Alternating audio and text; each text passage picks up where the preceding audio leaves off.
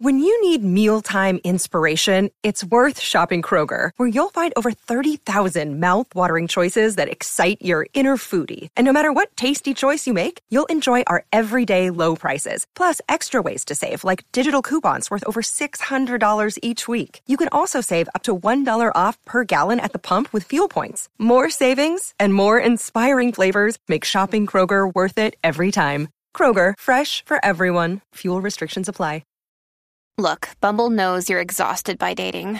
All the must not take yourself too seriously and 6 1 since that matters. And what do I even say other than hey? well, that's why they're introducing an all new Bumble with exciting features to make compatibility easier, starting the chat better, and dating safer. They've changed, so you don't have to.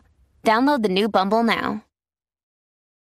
Families have a lot going on. Let OLLY help manage the mental load with new cognitive help supplements for everyone four and up, like delicious Lolly Focus Pops or Lolly Mellow Pops for kids. And for parents, try three new Brainy Chews to help you focus, chill out, or get energized. Find these cognitive health buddies for the whole fam at olly.com. That's O L L Y.com. These statements have not been evaluated by the Food and Drug Administration. This product is not intended to diagnose, treat, cure, or prevent any disease.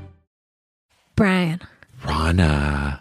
I don't. Oh, that was you did your murderer voice. I did. Yeah, is that so Ron. appropriate? It's all for this. We have to tell people if they don't. I think most of the people in the carriage house already know because these two were Made a big on the carriage house. They came in and they made a total splash the week that this fabulous new podcast debuted. Correct. What am I talking about? That's, messed, up. An SVU podcast hosted by who? The best in the biz. Kara Klenk, Lisa Traeger. That's exactly right. Two fabulous Jewesses who happen to- be comedians and Law and Order super fans. Me. Terrific. Every week they take you through an episode of SVU, which of Yeah. course is everyone's favorite Law and Order. Of course. They do a deep dive into the true crime it's based on, and then they interview an actor from the episode. Wait Rana, who have they had? who Wait have a they minute. had? Here's what I do know. Pardon Yeah. They Yeah. had Marcia Gay Harden. Can Say it again. I didn't that? hear you. I couldn't hear. Marcia Gay Harden was right That's on this right. podcast. So if you think they didn't come right out of the gate with uh with some real heavy hitters, they Heavy absolutely hitter. did. The podcast is for SVU watchers and true crime fans alike, even if you don't watch the show, which a lot of people don't do. These Sure. ladies have got you've covered. There's a lot of people that don't watch the show but do listen to the podcast. And who love true crime. That's Yeah. exactly right. Absolutely. So if you like SVU, true crime, funny women's, funny women's, pardon me. Sure. Hot takes on Mariska Hargitay's here, but everyone's got an opinion on that, pardon me. Yeah, Olivia Benson. Yeah, this is a podcast for you. That's Messed Up. An SVU podcast is the comedic true crime podcast you never knew you needed in your life, with new episodes every Tuesday. That's messed up. It's on exactly right now. So listen and subscribe on Apple Podcasts, Stitcher, or wherever you get your podcasts. Good luck.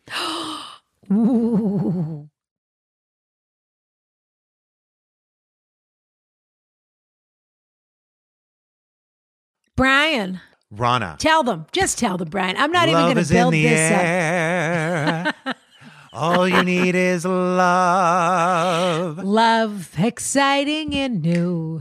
L. Come aboard. We're expecting you. for the way you look tonight. oh, Oh, I don't know. I don't know what I was I don't for. either. Here's what I do know. Rana. February 13th. the day before Valentine's Day. We are inviting all of our gorgeous Carriage House Valentines Oh my God. to a Sadie Hawkins dance. You're all invited. Rana and I are doing an actual big time Zoom live show. Yeah, though it's not going to be Zoom. It's going to be some other. Excuse well, I me. guess it's all Zoom. It's, all, Zoom, but we're doing a Yeah. big live show for the first time ever. We are so excited. We've been building this up for about a year, right. saying we're going to do it, we're going to do it. But it is finally time for the Carriage House Cabaret. Yes, it is. And it's Lonely Hats edition. We figured February 13th, this is going to have to be the biggest bummer of a Valentine's Day that we've known in years, all of us. That's so right. Why not make it fun and spend it together?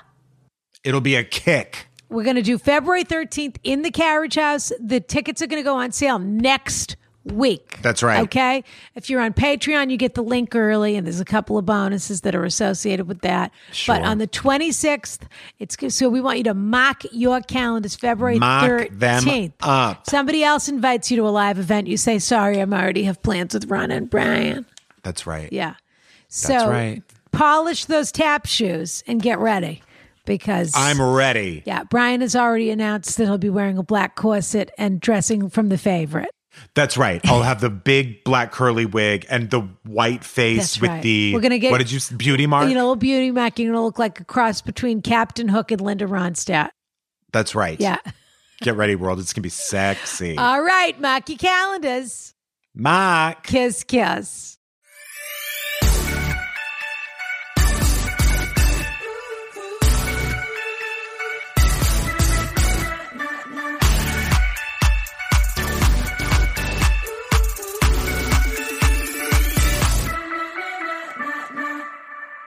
Da da da da. Da na na na na na. Rana, did we return last week or did we return last week? Oh, I mean, Okay. people were so excited. So excited. I also felt like there was a little bit of an atmosphere of we've outdone ourselves. And you know me, I like to take that personally. Yes, you The do, idea, Rana. the idea that the expectation for us could be lowered in any way. They should Yep. always think that we're reaching for the stars.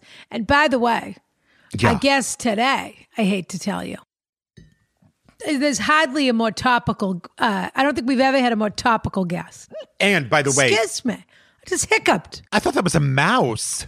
It was You said your hiccups sound like little squeaks. little mousy hiccup. Excuse It was a little me. squeak. Let's hope that that doesn't come back. My God. a Well, he'll, this if I- guy will have the answer for you if, if you true. need any. Yeah. He's not a doctor, but he will know what to do about hiccups. Yeah. But we've never had a more topical guest, I don't think. I have to say the one two punch. I mean, I also have to say I don't think that Conan and this guest today really have that much in common. So we zigged and zagged. Well, they're both Harvard graduates, actually. You're right. Yeah. Ivy Leaguers. Ivy Leaguers. Rana, Conan how was, was your wonderful. How was how- Conan? He was fabulous. Oh, Oh. do we love Conan? loved? If we you could haven't seen, talked to him for another four hours. Oh yeah, it was so easy. Yeah, he had such a blast. He sent me a personal email telling me what a great time he had on the show. Is that true? Yeah. That's Yeah. so nice. And he said, Can I get Brian's email? And I said, Under no circumstances. why? Because I can't have people poaching you from the carriage house. I'm already sharing it with too many people. I got it. I got it. Yeah. it. I Yeah. got it. And also, So we probably would have talked about you. Anything you have to say to him, you can say to me. I can pass it on. Oh, okay. So he wanted Because- to tell me how he tell wanted me to tell you how fabulous you were and what a great time he had. That's very nice. I um I was hoping to get his email just so I could get like his real impression of you. You know, Oh, sometimes I like to do that with the guests. oh, do you? And I found I find out post show like, what did you really think of Rana? Yeah, Yeah. And what are the reviews so far? You know, mostly positive. Yeah, Five stars, five stars only, or a little less? I would say no. I would say yeah, five stars. I think everyone's been very impressed with you. You know, last week on Patreon, I don't want to talk too much about Patreon on here. We did something we hadn't done before, which is we did what, what we're calling a watch party, a January watch party, We instead of. fla- we put, took our trench coats and flashed them open to the carriage house. That's exactly right. Yeah.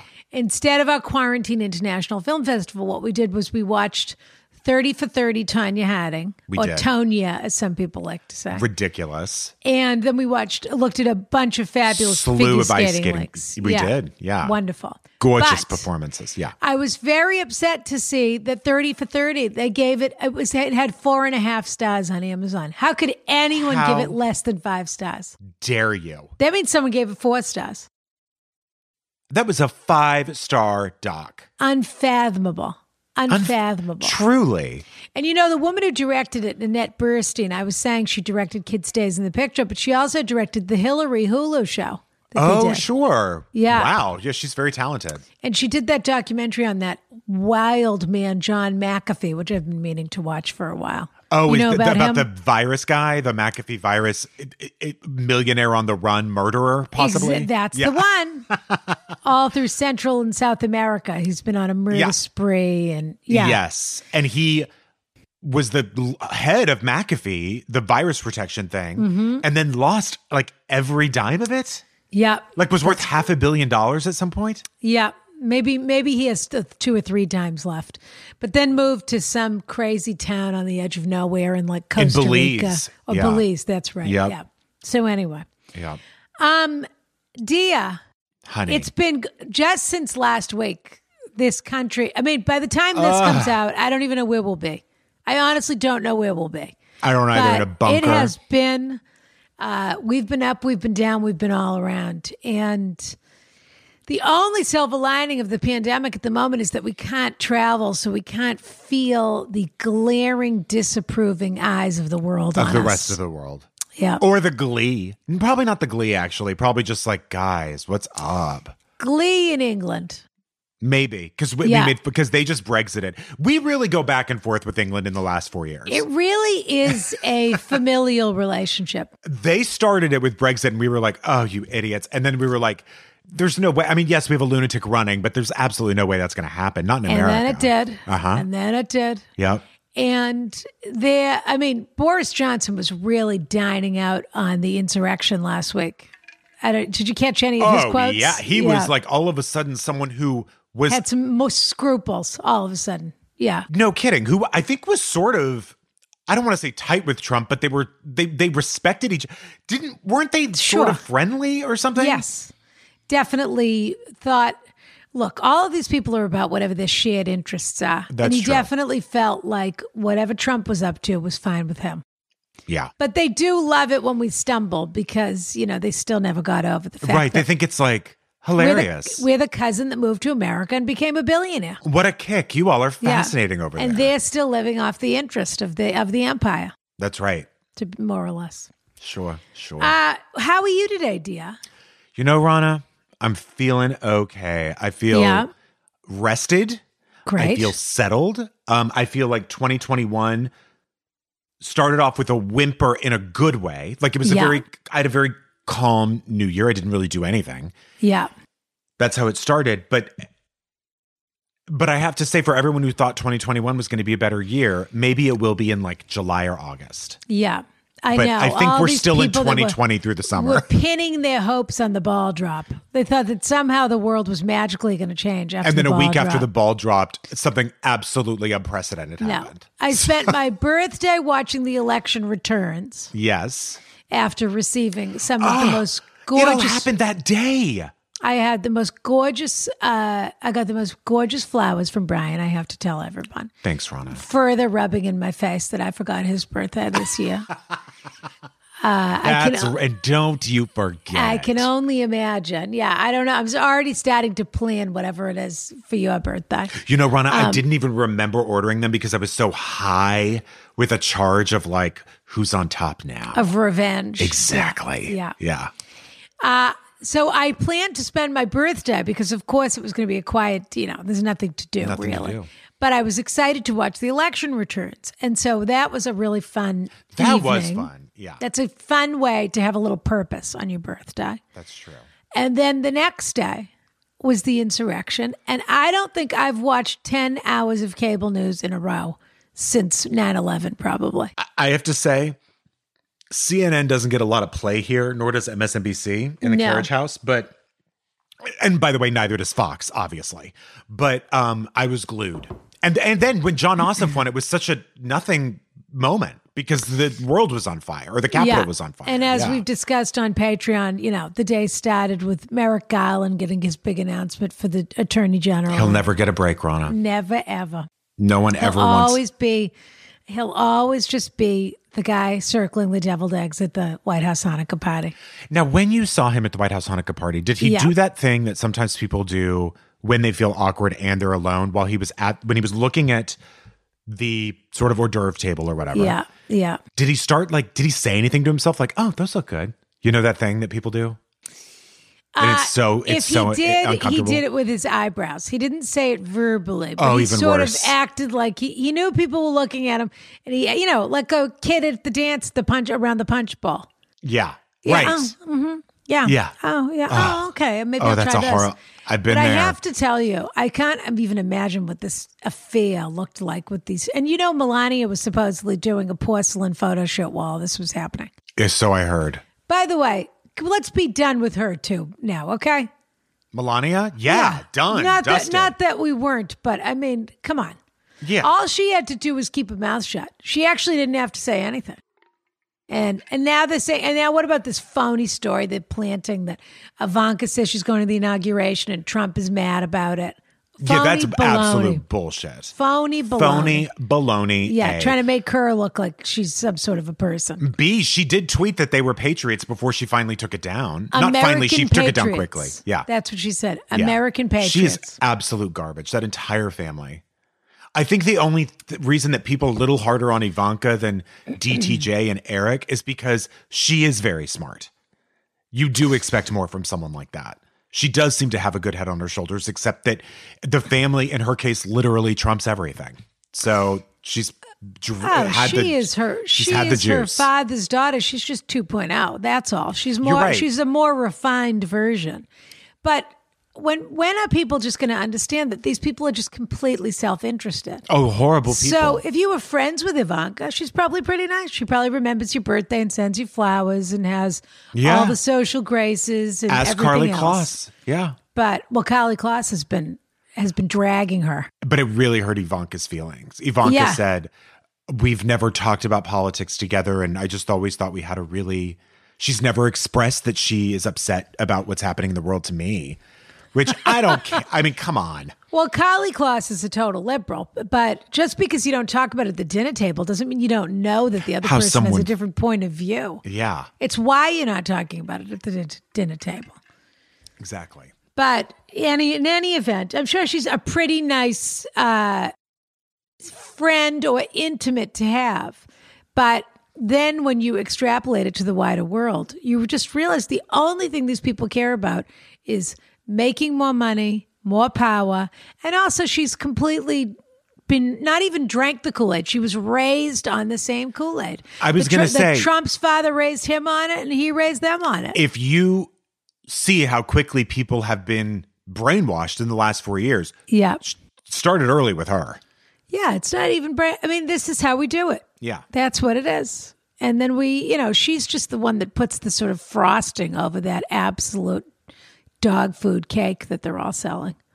But anyway, uh what dog food cake is that a thing? And I, I loved it. Um, Do you know that they have smash cakes now, Rana? Meaning what? You can smash them on purpose.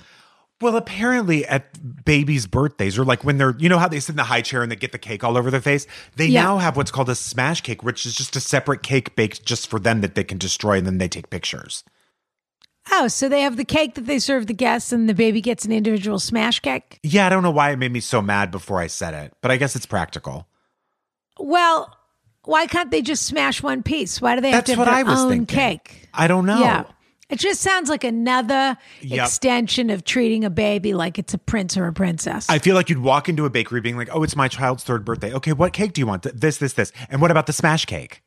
It's like, And are you kidding me? You know what it's like? It used to be that when you get to, went to get your hair colored, they would automatically blow your hair dry. Afterwards, the blowout was included. Are you saying they don't any longer? no, you have to pay for the blowout. Well, what do they expect you to do? Just leave there with freshly dyed wet you hair? can you can either leave with wet hair or you can pay for a blowout. And that's not how it used to be. It used to be included in the service. And to me, that's what the smash cake is. It's an extra, it's a way to make an extra 25 bucks on every sale, is what it Oh, you're not getting your baby a a smash, smash cake? Yeah. Oh, oh no, I made sure a pizza cake.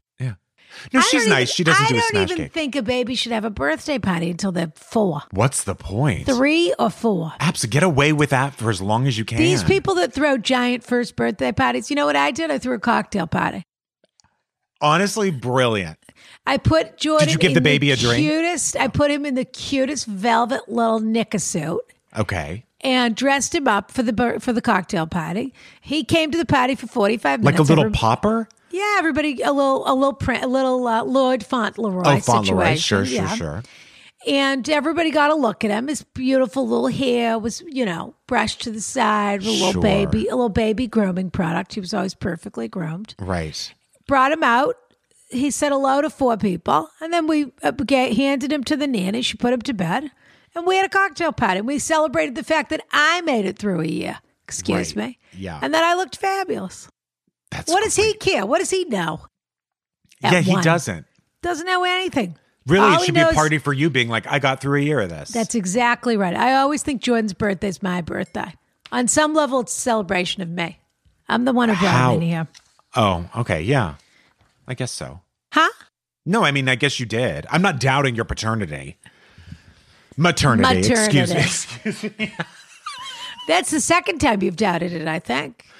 Rana, that's not true. I Well, sim- even even if he was adopted, which he wasn't, what's the difference? I still had to make it through that first year. What do you Oh, think? That's easy? Come no, on. of course I don't. Is a blowout the same as a Brazilian uh, butt wax? In your locker room, it is, yeah. Where you do your blow ball or whatever you call it. The blow I don't ball. do it. Yeah. People were upset about that. Did you see that? Well, why are they upset with me? I don't do it. They were no, that's why they were upset with you. They said, What's wrong with it? The blow dryer doesn't touch the balls. That's what they were all saying. Oh, these and I have to be honest with you. Get out of the carriage house. Gay, straight, I don't care. Yeah. You're disgusting. Yep. you would take a community That is- item and put it near your private pets? Disgusting. People were writing in under the comments, what's so bad about this? Because it's absolutely mortifying. Use a towel. These people. These people. These people.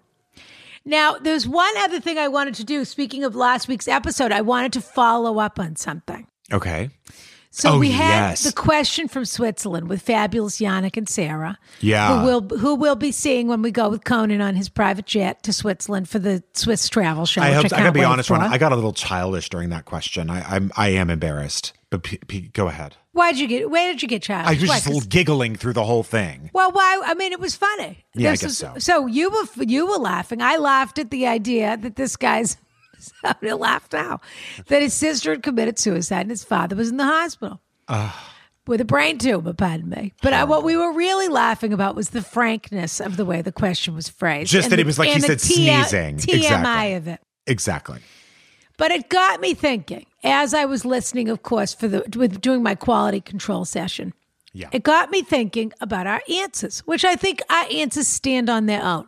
But I think in a way, uh, I think in a way we did not factor in enough this issue of the loss of the sister and the potential pending loss of the father. Right. That's And fair I- to say. I wondered if Schluty uh, is also suffering a sort of crisis of intimacy at this moment. And that there's all this death and sadness in his life. Sure. And so, what he's on the one hand, what he's trying to do is just these romances are an escape from the actually quite difficult and dark reality. I mean, that moment. tracks. Yeah. And so that's the one one way to look at it is I just want to have a good time and if that's selfish, well, I deserve it. On, and by the way, I think this is I don't even think he's thinking this way. I just think this is what's going on subconsciously. Sure. This is how it's manifesting. He wants he sees it as an escape, but he has made a bargain with himself if he's a sensitive person that he doesn't worry too much about these people's feelings because he's not overpromising. But we know he's overpromising with his behavior. Anytime you you whisk someone away, you're making them feel like you're trying to you keep them in your life, sort of thing. I have. Oh, please go ahead, Rona. No, please. No, So this that was a different basically, thing. Basically, it was. I just felt that maybe we weren't fair and we weren't perceptive enough, thinking about all of the loss that he's dealing with, and that the, really what's going on, and the reason he's having difficulty uh, coming to fruition with these people, Right. is that he also it's also a control and it, it's a control and an intimacy issue and that he can't handle he's trying to have some control over his life and that he also doesn't want to give more of himself whether you whether you want to call that a physical manifestation manifestation of his mental state or not he doesn't want to give himself to these people I have to tell you.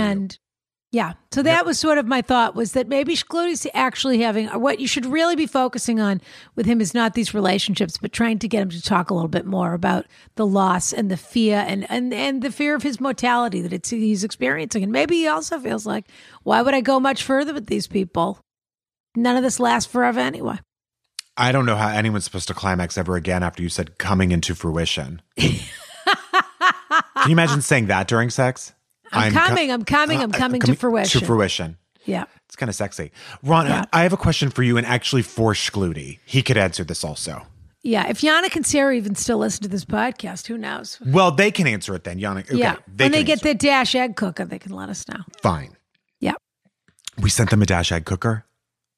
That's the idea. Ah, but I thought we, were kidding about that, that we're sending, not sending that international. Of course, we're going to send them a dash egg cooker. Well, what are they sending us?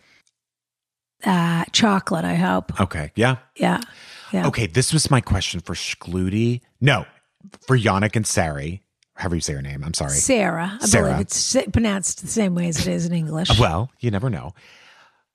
What came first? Sarah. Sarah. Yeah. Yeah. What came first? Luge, the sport, or Yeah. luge, like alcohol luge, like an alcohol thing that comes down? I think that's a terrific question. Do you know, Rana?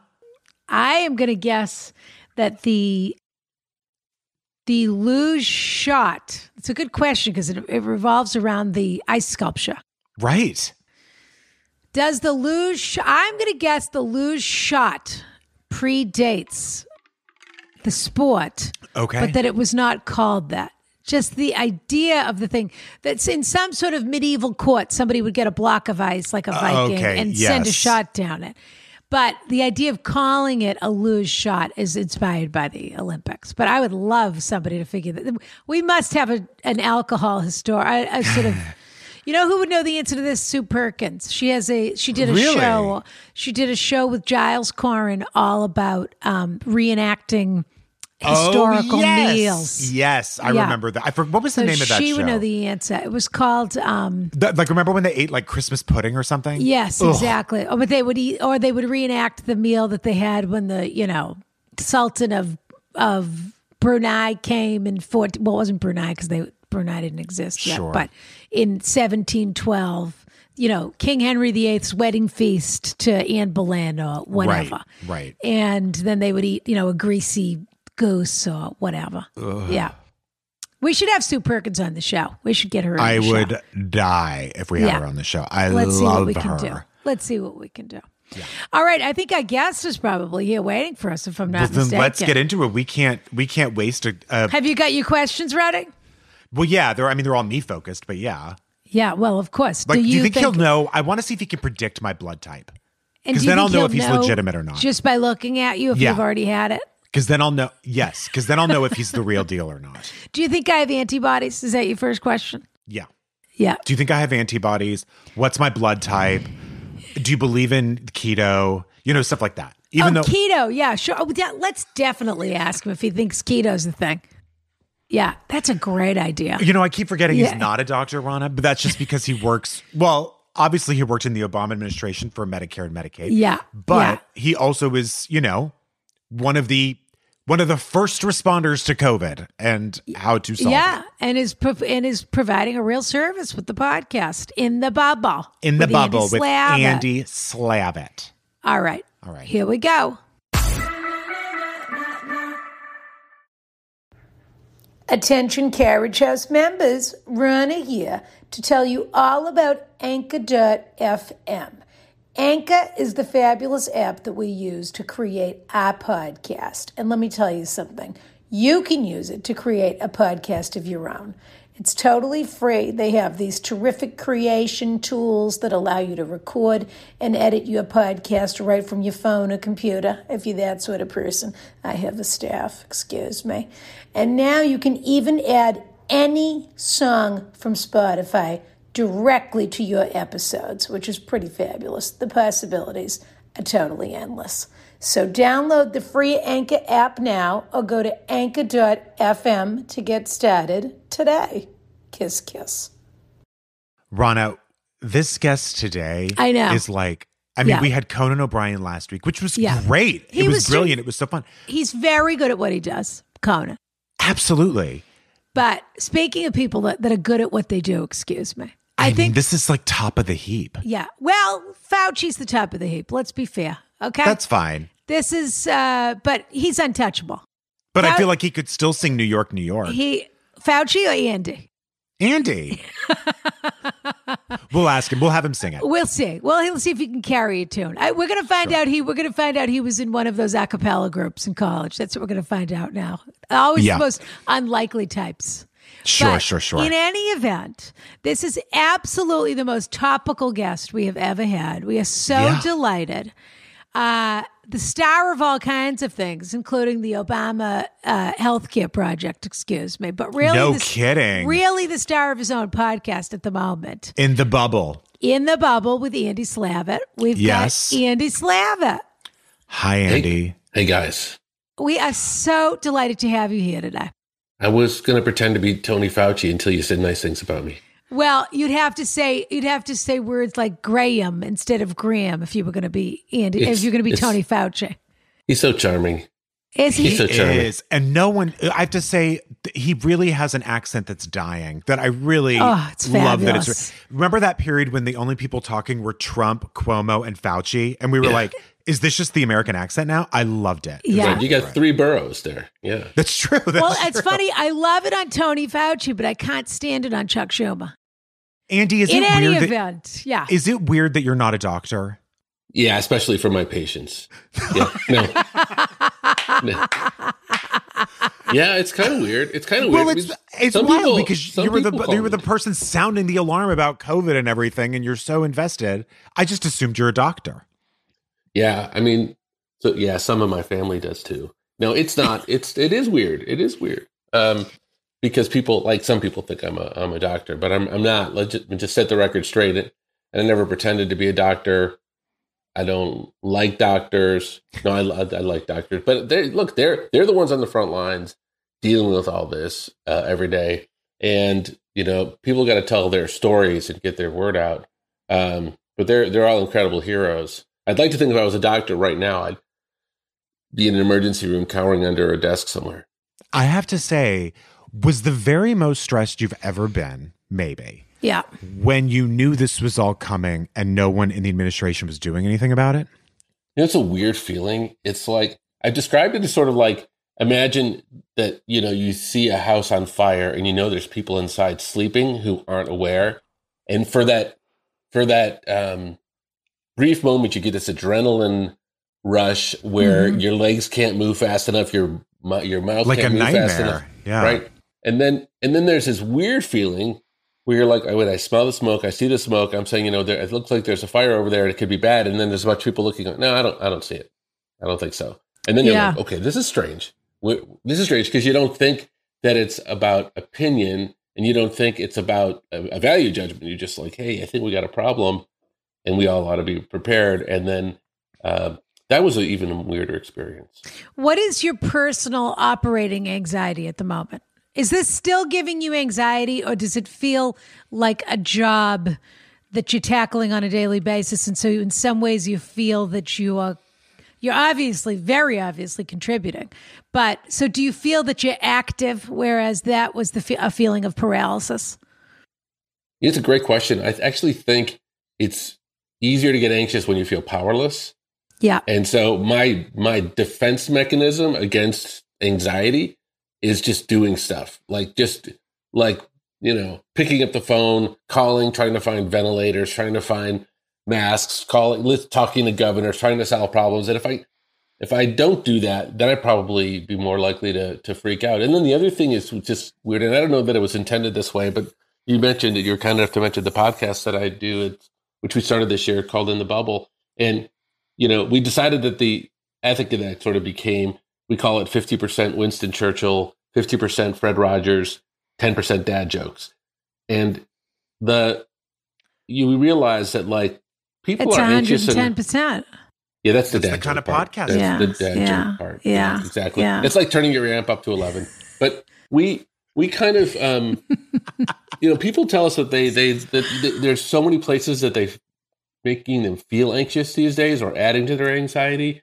Yeah. But they really hope to just through this podcast get some sort of message which isn't trying to scare people and it's to try and it's trying to help people. So I actually like um have to be calm and and soothing and Yeah. remind people that the world goes on. So, you know, if I'm feeling anxious, um, you know, it probably I try to deal with it before well, I it's the talking. it's also the look for the helpers thing. yeah, You're a helper. right. A helper. Yeah. Right. Did you I- give any advice to Martha Stewart before she got vaccinated? Give advice to Martha Stewart. I have a couple of questions. That this is really not what we do on the show. What we do is people ask us questions and we answer Correct. them. And we're going to do. but we've got like a really special that. guest today, Rana. But because we experts. have we have you. Well, here's the thing. You were saying you're not a doctor. We're not doctors. We're just a couple of people with opinions who happen to be right most of the time. Are We- you saying, Rana, that we're the Andy Slavitts of the advice Andy, podcast Andy genre? has uh, more graduate degrees than we probably do. But I hate to tell you though, Rana, we're not getting robbed blind while we're on this Zoom and not noticing. Someone has been taking things off the shelf. Uh, Andy, you need to know that behind you, that your shelf is becoming more and more empty. And I don't want to raise an alarm, but I'm just saying your house is being robbed. It's a fake and it's and it's happening from within. Um, Yeah. But as long as we have you here, I have a couple of quick questions I wanted to ask you, if you don't mind, about all of this pandemic Yeah, business. please, please. And I'm not sure I'll be asking them in the right order, but I'm going to ask them anyway. My first question is about the vaccine itself, which is everyone, and we won't get into the fact that one of the major impediments in this moment is these people that don't want to get the vaccine. Oh, we can get into it, but there's not much we can do about that probably at this very moment. But my question is when what does the vaccine really mean in practical application in people's lives so first part is i get the vaccine how long until i can start walking around acting like i'm vaccinated that's a. And b is is it true or has there been more research done on this idea that basically my understanding of the vaccine is the vaccine prevents you from getting sick. It doesn't prevent you from acquiring uh, COVID nineteen, but it pre- pre- it prevents you from developing the illness, as a- Becoming as a result. And so, doesn't that mean what? What do we know about?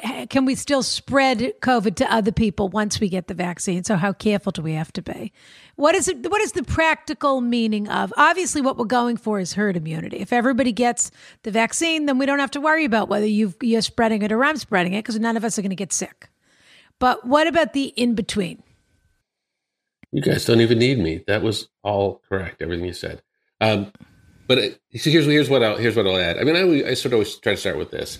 Vaccines are probably the greatest invention, you know, in the history of Oh, yeah. mankind. More than even like TikTok. I mean, it's very powerful. I'm about to walk out of here that you we're said not that. we're not TikTokers. I know we seem very young to you, Andy, but we're but not I still think TikTokers. TikTok's more important than vaccines, even though I don't use it. well. Yeah, you can. That that's a there's a there's a you valid and argument. you and ninety eight percent of other Americans There's agree a on valid that argument. fact. Yeah, But, but look, I mean, you know, viruses are part of the world. They always have been. They always will be. And um, as uh, one of the things that um, best way to understand a vaccine is that if you have if your body can create an immune response, then you can hopefully find a way to to stimulate that immune response without having to get the virus. And that's what a vaccine does. And that's there's there's different types of vaccines. They work a little bit differently. And without going into all the weeds, uh, you're exactly right. What they do, what it does is it stimulates an immune response in your body. Um, and so when you if if you come into contact with or or get COVID nineteen, um, your body fights it without you knowing it, um, or without you realizing you necessarily have it, and that's a great thing. Um, and even if you were, even if it fought it mostly, and you got a little bit sick, it would still be a great thing. What we're trying Yeah. to do is reduce the need for people to have to go to the hospital because our hospitals are overwhelmed, and of course, there's some percentage of people that go to the hospital that that don't come out the front door, and So also prevent not- people from uh, exiting the economy in a practical. You know, if you get Everything, the yeah. sniffles instead of getting deathly ill, you could still go to work, sort of thing. Yeah, Very true. Very true. So that's the that's the um, the gist of it. Now, the question about whether or not the vaccine also prevents you, if you do get it, from spreading it to others isn't definitively answered. It Yeah. wasn't studied um, as it probably should have been, quite frankly, in all of the studies. We have some hints, and the hints suggest that it does very likely reduce your ability to transmit. And the way you would, the way they would know that is they would take a nasal swab because that's where most people, um, you know, infect through the upper respiratory system. Um, and they don't. I think if you had to bet one way or the other, um, without seeing the evidence yet, that's what it would. That's what it would indicate. Now, how long does it work and all of that? So it probably takes five weeks or so for you to get the full immune response. And by the way, in most of these vaccines, you need a booster along the way, as people Yeah. know. You need a Right. second shot after a few weeks. Which sounds So- fun. Let's be honest. I love the word booster. It's a cute word. Does someone It's want to explain to Yeah. Brian what booster means? Yeah, it means Well, you it get to sit a little higher when you get the shot. seat. Okay, Exactly. exactly, Yeah. exactly. Okay, let's What do you think, Brian? Brian's never been to a ground round, Andy. let's bring Brian along little by little. Okay, It's Pay a what- Hollywood power Pay move. what you to weigh. It's a Hollywood power move to sit in a booster seat at a meeting. Yeah. yeah, Yeah. yeah. Every day we'll tell Brian a little bit more, and one day he'll learn how babies are made. Yep. Okay. So, so after so five weeks. yeah, but but here, here's the here's the thing. I mean, you So these a- people that are getting the vaccination, you can't just go right back to work. You have to wait a period Well, of time. Well, look, he- here's here's I think the the overall gestalt until we get to what you described as herd, as vaccine induced herd immunity, which is um, which is the goal, as you said.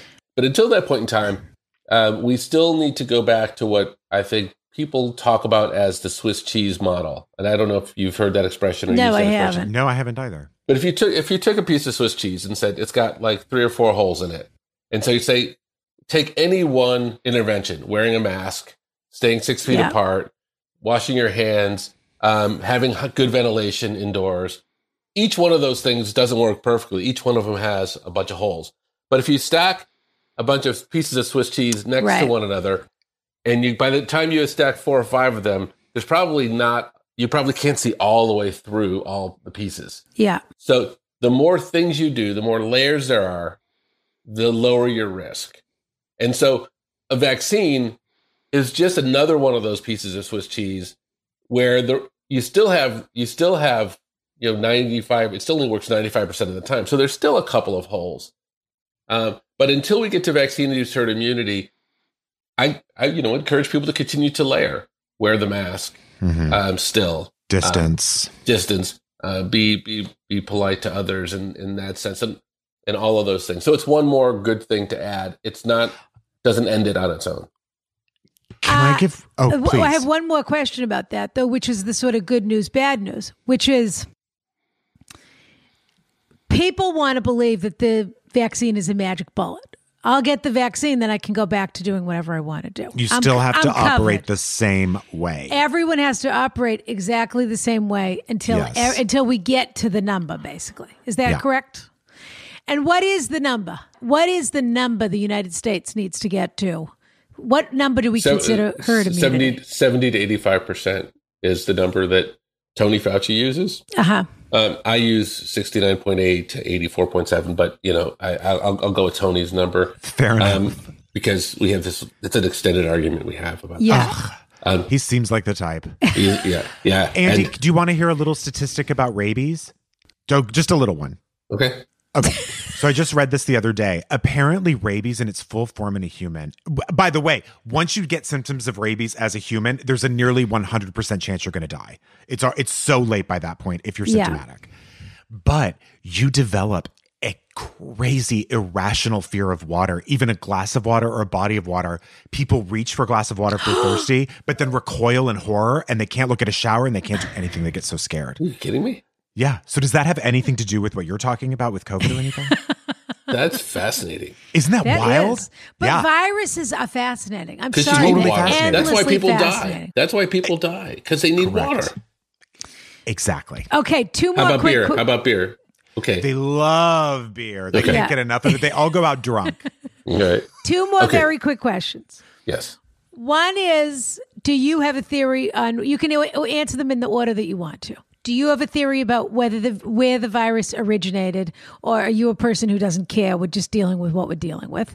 And the other question is, what could the Biden administration do on day one? And how quickly could we feel the impact of that? Because the major problem has been there has been no central directive. But what could they do on day one that would make the biggest impact, in your opinion?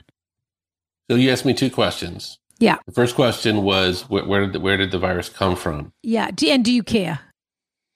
So you know, I saw I wrote a book that's coming out in a couple months called Preventable, Oh. um, and in it, um, it's basically like The Big Short for the pandemic. It's a kind of first person narrative taking you through everything that happened in a sort of tick-tock fashion. And in it, there's a character in this book who is a 34 year old young woman who is uh, she's a fascinating personal story. She was um, victim of domestic abuse. She was homeless at part of her life. Um, she was on Medicaid, and she receives a call. Um, she's with her two daughters, kind of trying to hide away for the for COVID, asking her to come to the White House because it turns out she's also a PhD economist and a PhD um, epidemiologist. So she goes to the White. They, they call her an emergency to help her sort out these problems. So she shows up, and it's a bunch of like thirty year old white boys with thin ties and roaming around the White House, all of whom are like super successful. And one day she gets invited to a meeting with President Trump, and for all the people who've come in to volunteer and to introduce themselves, and they all introduce themselves as these big captains of industry. And she comes to introduce herself, and she says her background, and she's got these two PhDs. And President Trump looks at her and says, "This thing was created in a lab in China, wasn't it?" And she's there, and she's in a room of thirty people. This is a scene from the book, and she looks around at everybody, and she know she knows that the chances of it being created in a lab in China are near zero. But she also knows contradicting the president in front of all these people is a delicate matter. So here's what she does. She says, Mr. President, can I tell you a bedtime story? And there's this kind of giant pause in the room, and he says, Sure. Uh, okay, tell me a bedtime story. So he says, She says, Well, there's this village in Africa. It's a beautiful jungle. And one day the villagers decide that they want to get to the other side without having to go through the jungle. So they, they, they bring in a bunch of people to pave the road, a road through the jungle. So they knock down a bunch of trees, pave the road through the jungle. And while the workers are, are building this road, um, they eat bushmeat, which is basically live animals. And um, then they get through and they build the road. And then she stops and he looks at her and he says, Yeah. And she goes, That's the story of how HIV started. And he says, Really?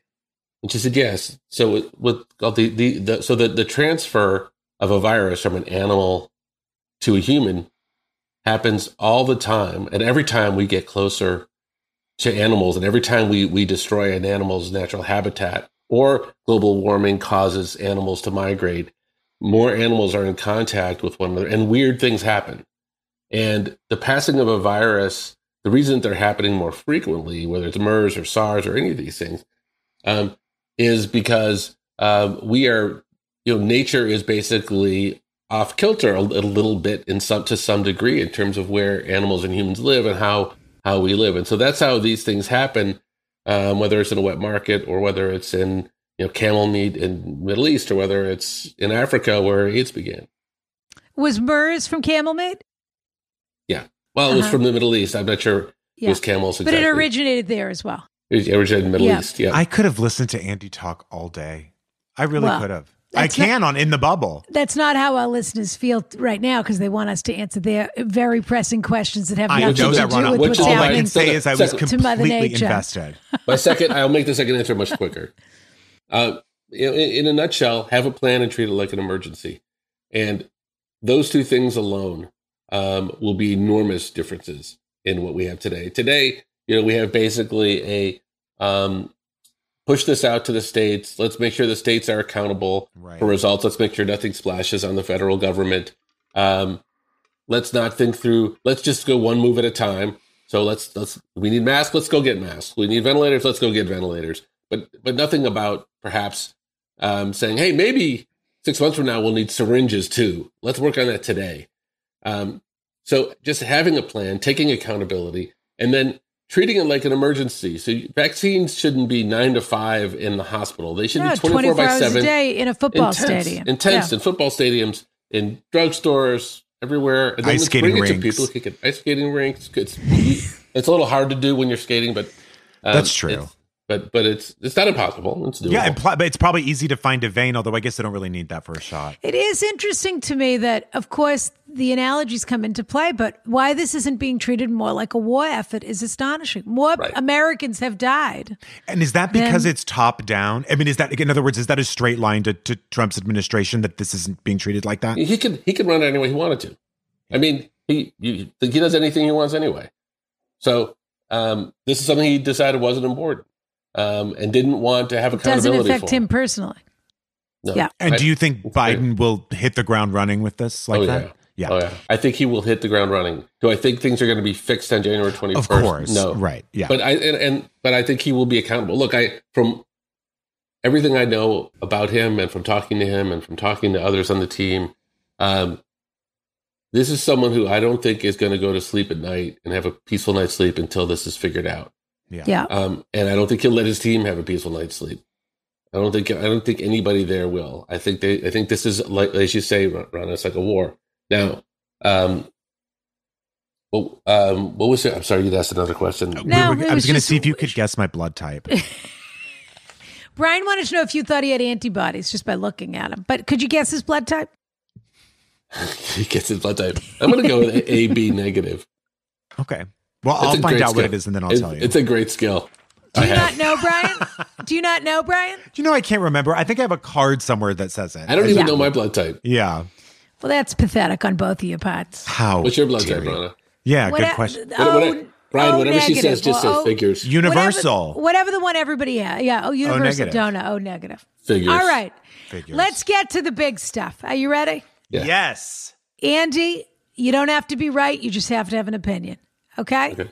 Dear Ron O'Brien, an acclaimed guest. No kidding. me. Long time, first time. You guys are the absolute best. Congrats on season two. Don't know what I would do if I couldn't hear both of your voices every week. I could use some advice on how to deal with a crazy coworker of mine. I'm a huge fan of the show, so you know you've already touched on this. I know you've already touched on the subject in some capacity. However, I still could use some specific advice on this subject. My coworker is a QAnon Trump supporter who, even after the Capitol was stormed, furiously defends him and promotes conspiracy theories. Actually, let me correct that. She is a Nazi sympathizer.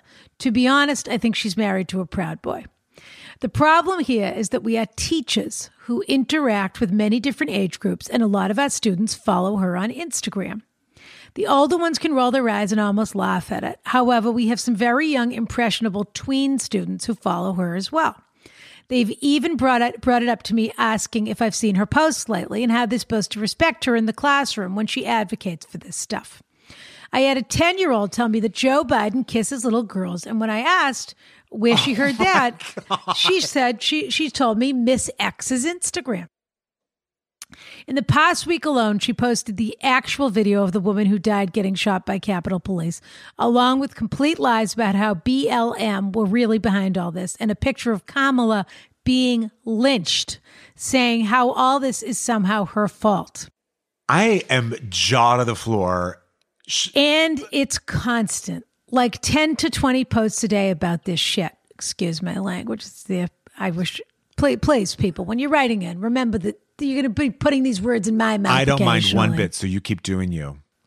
It's to the point where I can't bite my tongue anymore. Do I say something to her directly? Not that I think that will do anything. I'm well aware you can't change these people's minds. Do I bring it up to my boss? I'm not even sure if she's aware of it. Am I overreacting? I know these kids are on their phones 24 7 and see this kind of stuff all the time, but coming from one of their teachers has to be different, right? I'm not trying to get her fired, or maybe I am. I'm just trying to get her to realize that she has realize she has kids who look up to her and that publicly announcing you're a Nazi all over the internet right now might not be the best idea. Any advice would be very much appreciated. Love you both. Thank you for making us all laugh and warming our hearts every week. XXGG. Andy, any advice on this? Yeah, yeah. I wish my I wish my mom wouldn't be doing that stuff. Yeah. Um, You Yeah. know, the apple fell far from the tree in your case. right. If she's Yeah. posting that No, she's not. She's she's, she's not. So so so look, I mean, I'm like the kind of person who, to a fault, wants to convince, wants harmony, wants to convince everybody that we're right, wants to have a dialogue, wants everybody to be heard. But you know, that's a wrong instinct in certain cases. In certain Yeah. cases, people just have to be defeated. There's there's such a thing as wrong and bad and evil. And look, if if she were not teaching kids, I would say, you know what, just gotta you just gotta you just gotta you gotta win. You don't waste time trying to change your mind.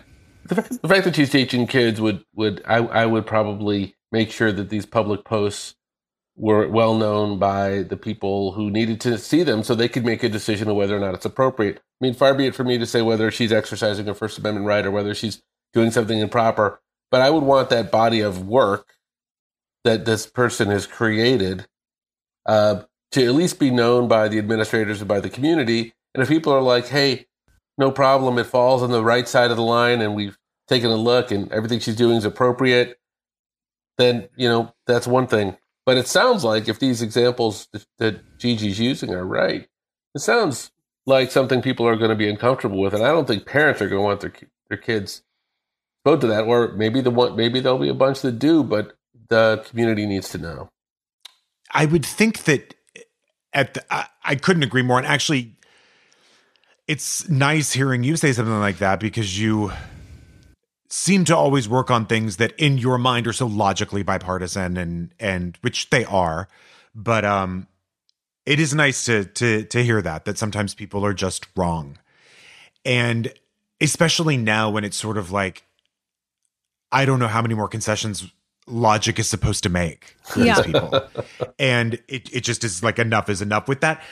However, I and I do think that actually I would be surprised if these I would think if these students have a problem with it and are concerned about it, that their parents would have a really big problem with it. And I would think across the aisle and across the spectrum, if someone's teacher has a public Instagram that's showing someone being killed, that that violates every term of use. Um, just by that one video she mentioned of the the woman dying at, at the Capitol or being being shot at the Capitol. But um, I so I do think you could even take this to Instagram at the very least, but this is a real problem. And the real solution is I think she should be either muted, her account should be made private, or she should be fired. Yeah. Yeah, I think that absolutely this is a case of you have to take this to the people in your workplace who are responsible for the standards of that community. And that is all this is. This is not, oh, she's my coworker and I don't I don't want to get fired or do I or and it's personal, it's this and that. Your job is to shape young minds. You're allowed to have a difference of opinion with the people that you work with, but that is your should be your personal opinion. This should this shouldn't be her curriculum. And Pictures also of that- Kamala Harris being lynched. I was going to say also, It's it seems like these outrageous. aren't even conspiracies. This is just violence. Also, you need to uh, first of all i would screen capture all of these posts because she's going to take her instagram down the second that she gets wind of the fact that that somebody's tattling on her. And you need to take this to the school. And if the school isn't willing to listen you need to take it to the school board. And you can do your best to stay anonymous. It's not going to work of course but you can try. And this is if nothing else this woman should not be communicating these ideas. And- but this is she's compulsive. She's posting 10 or 20 times a day. In the local isn't paper, stop. I'd say I'd say the local paper is another option.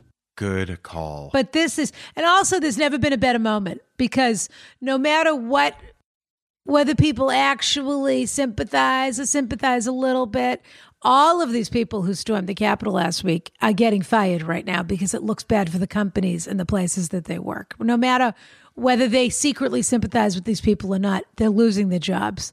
And this is the moment where it also, there's never been a more teachable moment, to be honest, to say, these aren't just ideas. This isn't a difference of opinion. yeah. As Andy was saying, there are facts. And we need to honor that. You don't have to vote the way I want you to vote, but you need to honor the fact that there are things that are true in this world and things that aren't. And that we are shaping these young minds. And that if you really are very serious about your job as a teacher, you should feel that this is an important thing to do. Take care of it. Yeah. Yeah. Did you ever teach anybody, Andy? Did you ever uh, AT or assistant teach at like a class at Harvard? You know, or- I've or- done guest I've done guest lectures Yeah. at like a Do you have to at like, whip them into shape, or are they pretty good listeners? Well, it, it was at it was at a pre-K. Um, no, it, it, They, they really absorbed it all. I bet. 10%. Here's the 10.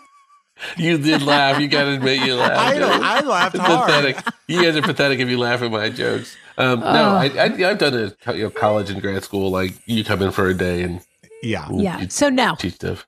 No, like no grading papers, none of that stuff. You haven't been responsible for the community in some way. oh, no one would do that. But this is very serious. If you worked at a Costco, you'd have to report this person. Yeah, I mean, uh, the thing is, like, um, so I have a neighbor two doors down, three doors down, who wanted to know seriously what's what's the what's the real likelihood that BLM and Antifa were responsible for what happened what, last Wednesday? And she said, and, and, and she's conservative, and her husband's more conservative, and she said, my husband and all his relatives are positive because they've all seen the faces that match people from all the Antifa demonstration. And she's going through this whole elaborate thing. And so, so there's a world in which there are some probably Photoshop, like someone who's just basically simply ph- Photoshop. Right. And I, you know, I said, look, Photoshop plus gullibility is quite powerful. Um, so, you know, look, uh, you can believe in this day and age whatever you want, and you can find evidence to support your beliefs Yeah. the, the confirmation bias so strong that if you want to believe something that is so illogical as opposed to the most logical thing to believe you can do it you can find evidence you can convince yourself you can persuade yourself and so our decision making no longer goes through what do i think it goes to okay what's my tribe what does my tribe think Right. and then let me go find that body of evidence in the netherlands of the internet Yeah. Well, Which is where the truth lies, according to right it. Yes. And by the way, I wouldn't be surprised if a lot of these people were at the demonstrations over the summer yelling at people on the other side. Mm-hmm. I just think there's, you know, there's a lot of nobody wants to dig deeper than what it is that they have to confirm their own belief system. Well, because it's so humiliating to be wrong about something that you have Well, gone all but that's also on. how we got in this situation in the first place. These people have been repeatedly told that they're wrong And that they're the crazy. last- for however many years, and instead of believe, we were talking about Tonya Harding last week, believe it or not, but instead of confronting that and saying, "Okay, I have I accept responsibility. This is a dark moment, but I have to rebuild from here." It's a lot easier to say, "I'm going to put on a Viking helmet and some face paint." yeah. Somebody made I mean, a it, joke. it, I think the scary thing about it is it almost feels like people. It's not just changing someone's mind about something; it's like fully like deprogramming someone from. It's also empowering from- to feel like you're part of a movement where all these other disenfranchised Oh, to- I people mean- are, are told the same things. And really, what it is is people that just feel their grasp of whatever powerlessness in their life. Yeah. They just feel it slipping away. It's just eroding. for them. course, yeah, it's humiliating to admit defeat. All of these old men with this stupid assault rifle. rifle. I mean, Yeah. just it's all crazy. Yeah, I mean, God forbid white people are are are, are at risk of losing two percent of their power. Yeah. Compared, you know, I mean, Yeah. whereas you know, I mean, people of color um, who've been struggling to gain from you know uh, so much um, discrimination, so much um, that that like if if people feel like part of someone being equal to them is that they're going to lose one to two percent of their power uh, or their historic um, place in the world, um, that's a real threat to them, and they're just not used to dealing with that threat, and they can't deal with it. It makes them completely unsympathetic to me, by the way. Oh Yeah. yeah, But it, but it makes you understand that this comes from a deeper place. You know, it's like the this the Serbs and the. I mean, I just have a just hitting with a tennis balls with a guy from Serbia, and like the the stuff that stuff is like hundreds and hundreds of years rooted. So I don't think we can expect to change people's minds. I think we need to beat them. I think we need to beat. I Yeah. don't mean physically beat them. I think we just need I to think this, mo- them. but I, but I truly also believe that this movement needs to be crushed. Yes. I believe that the idea that we just do a little something about this, I think they should treat this like the mafia. This needs to be squashed, or it's never, go- it's never going we to need, be over. we need a Tony, we need an FBI version of Tony Fauci. Yeah. Absolutely. Yeah. All right, Brian, next question. Okay, here we go. This is a very steamy one, Andy, so be prepared. Oh boy. Yeah. Dear Rana, Brian, and fabulous guest. I'm a huge- Andy. Andy. I'm a huge fan and an avid listener. I'm turning to you all because you, Rana, are the quintessential expert on literally everything. And I'm both terrified and anxious to get your expert advice here. Here goes, and I'll try to keep it brief, truly. I'm a married woman in my 40s, been married to my husband for almost 20 years, have two children, and live a pretty normal life. A little over a year ago, I had a chance meeting with a man, we'll call him Felix, Okay. who I went to high school with but didn't know well, and we began communicating by text. he too is also married, same age, also two children. Our texts became flirtatious quickly, and it was evident that we were both engaging in, at minimum, a flirtation. Since that time, we have found a few opportunities to see one another in person, which obviously led to physical intimacy. So here we hmm. are today. Obviously. Obviously. Yeah. We continue to text every day. We know a lot about each other and our lives, talk on the phone on occasion, and see one another when it's possible, which is not often, but is, of course, always intimate in the most adventurous way. My thought, my thoughts on this whole thing. I think some of the allure is the fun of flirting and feeling totally desired and recapturing that type of excitement again. My husband and I generally have a fine relationship. We happen to have great sex. I would certainly say not as wild as with Felix, and in fact, I'd say my husband is actually better in bed. Oh, excuse me. I would say certainly as wild as with Felix, as wild as with Felix, and in fact, uh, my my I'd say my husband's better in bed. But emotionally, I don't always feel completely fulfilled by him. Felix has a genuine warmth and kindness that my husband seems to have sort of lost over the years. My husband's both attractive and a good guy and a very present father, but he's also a brutally honest type and doesn't always make me feel great emotionally. Felix is very successful. Some might say more so than my husband, which I wonder if that's part of the appeal too. While Felix's wife is certainly attractive and fit and smart and checks all the boxes, I do happen to know that I'm much more adventurous and fun sexually than Felix's wife. Hmm. They too seem to have a fine relationship, but they do schedule sex when they have it, which sounds boring. She also doesn't engage in oral sex on her end, nor is she good at it, from what I understand. So, my question why am I doing this? And when or how should I stop?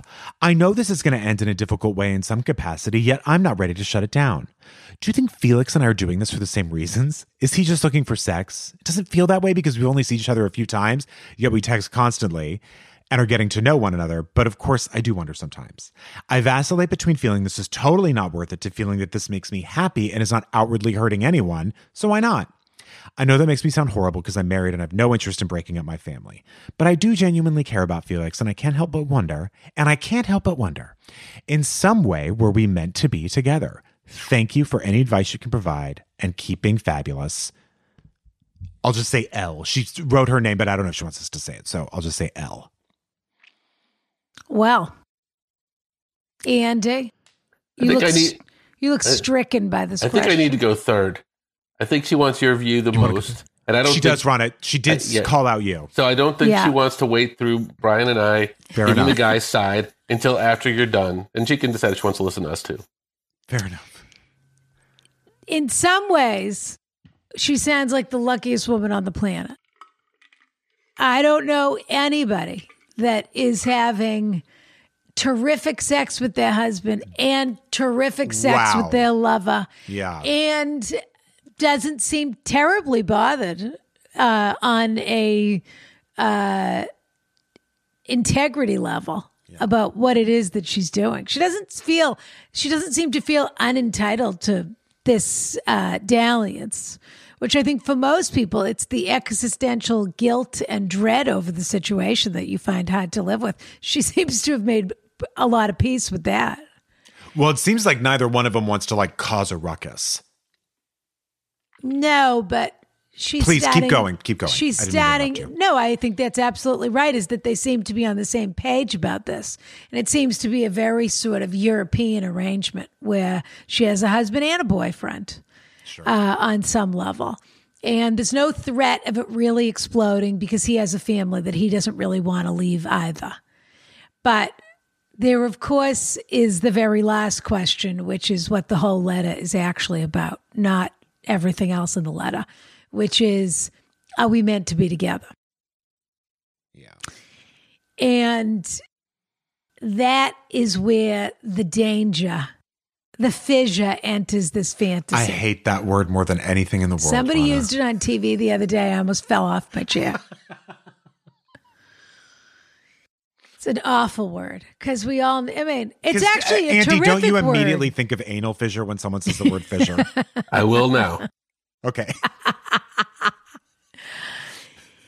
Uh, you know, it sounds like a midlife crisis, is what it sounds like to me. And it is sort of unusual that um, usually I think women are a little less comfortable with threatening the home structure. But I guess it always takes two to have an affair. So, you know, maybe that's not entirely fair.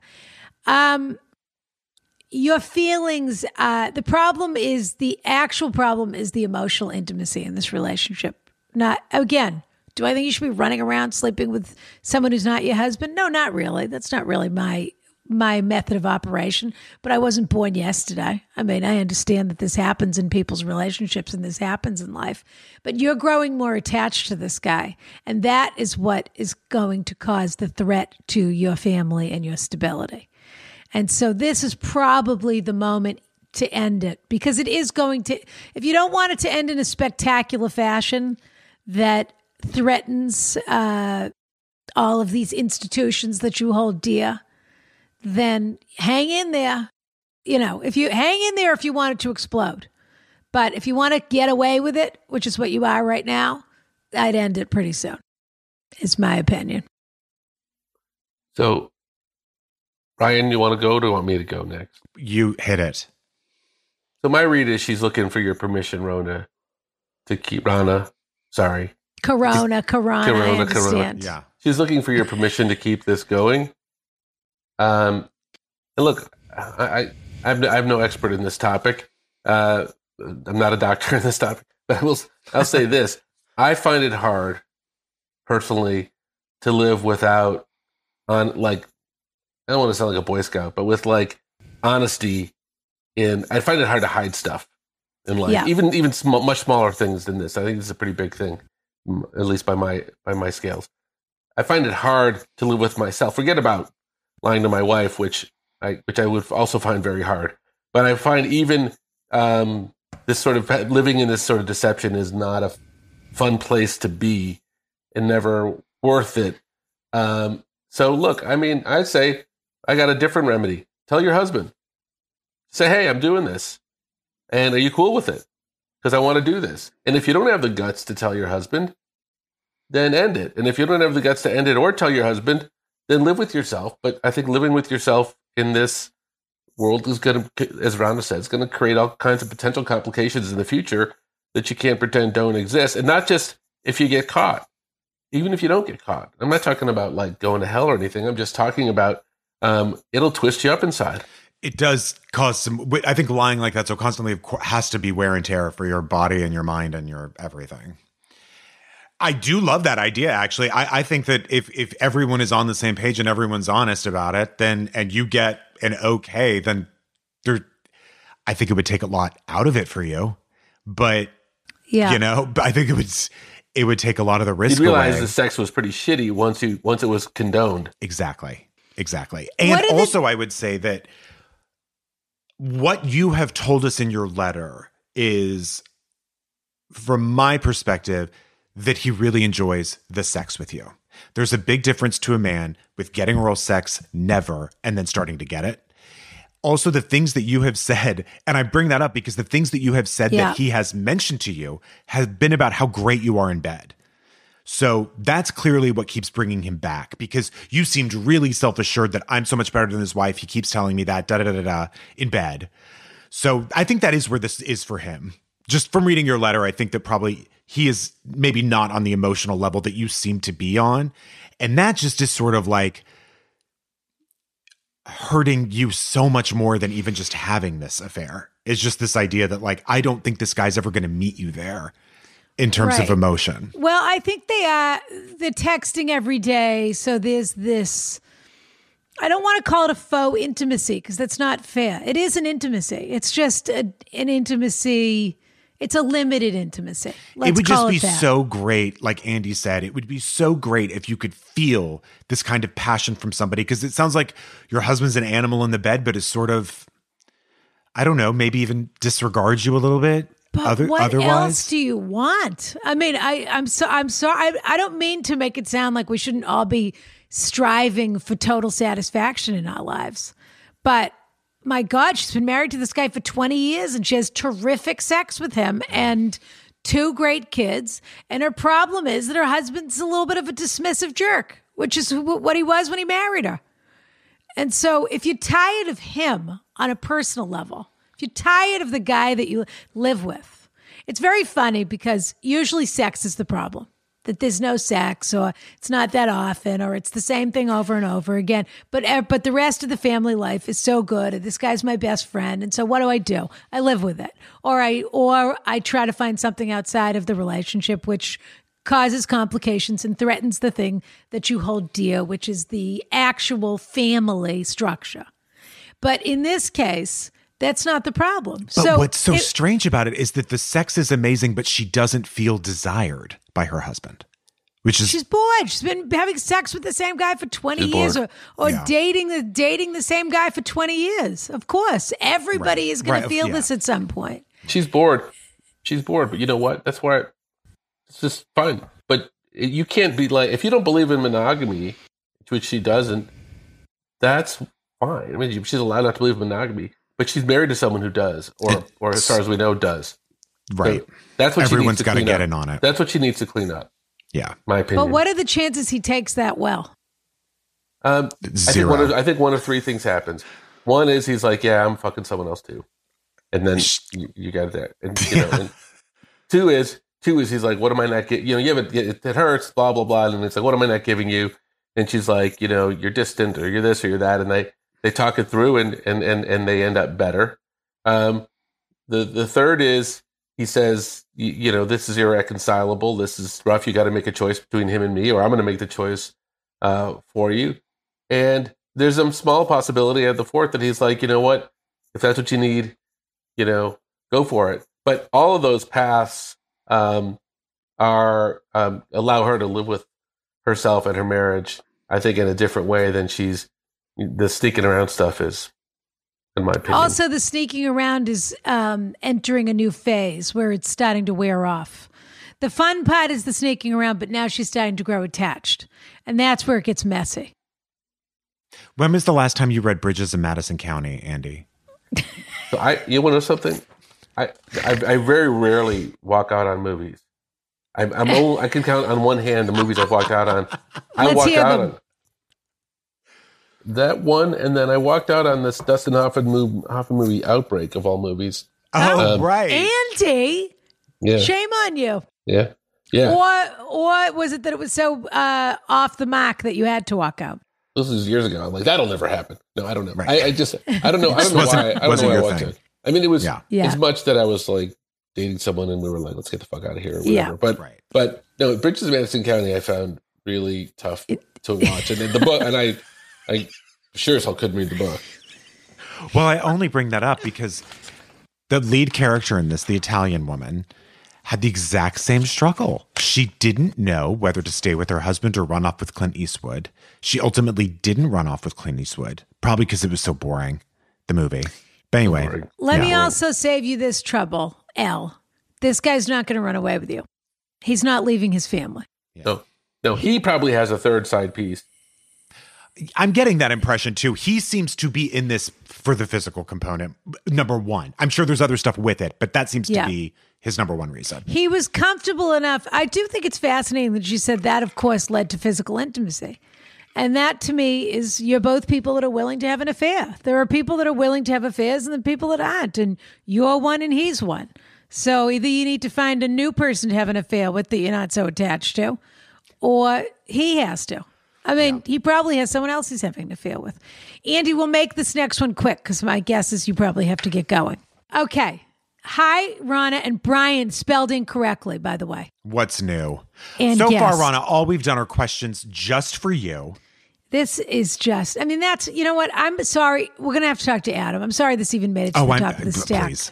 Yeah. Don't worry about it. I am a film lover and spend quite a bit of time on Letterboxd, a movie review app. I hadn't heard of it before this. Me neither. I mainly follow only close friends, but there is one person that we all sort of know that I need to talk about. We'll call him Sam for now. Sam has been post. Why are you going to tell us later to call him something else? To tell him his real name. Sam has been posting movie reviews and ratings for a couple of years, and he is prolific. He watches, rates, and reviews roughly a movie every single day, and his reviews are sometimes several paragraphs long. So far, so good, right? What's the problem? Well, the problem is me and my friends would read these reviews and scratch our heads because they are all over the place and oftentimes do not make sense. And then one day, while trying to look up a word we had never heard before, we, we discovered something and we haven't been the same since. He has been plagiarizing his reviews Oh, this is so good. like every single one of them. And he has thousands, all caps. Now on the surface, this may seem innocuous. Now on the surface, this may seem innocuous, but it sure does drive us batshit crazy. For starters, he has a very professional job and is married with children. We cannot figure out what his end game is, and we would be very much appreciate and we would be very much appreciated. We would very much appreciate The excuse me, grammar in these letters on it. if you could shed some light on this. Is this something he could lose his job over? Is it okay for us to call him out publicly on the Letterboxd Lose site? his job. Okay. Would we? I mean, is he a film reviewer? Right. Would we be doing anything other than embarrassing him, or is this something we should all just let go and move on? I realize this problem is trivial to what's going on in the world, but we really could use a professional opinion. Sincerely, the film gang. I don't want to use my name to keep his anonymity.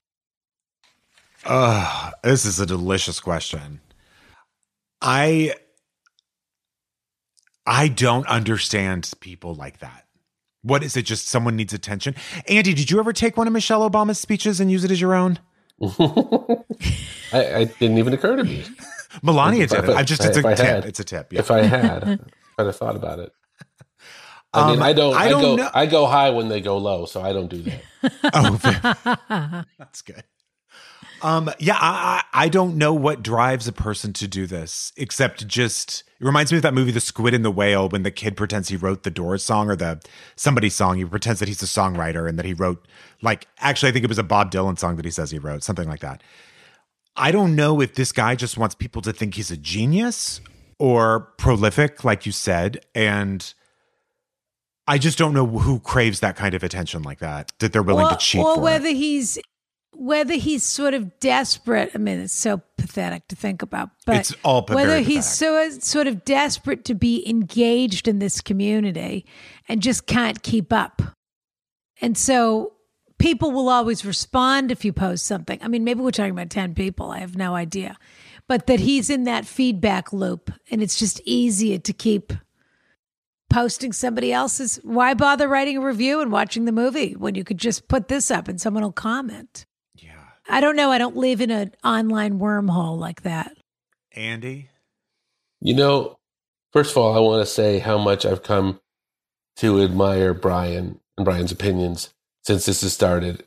This is my setup to kind of disagree with where you were, Brian.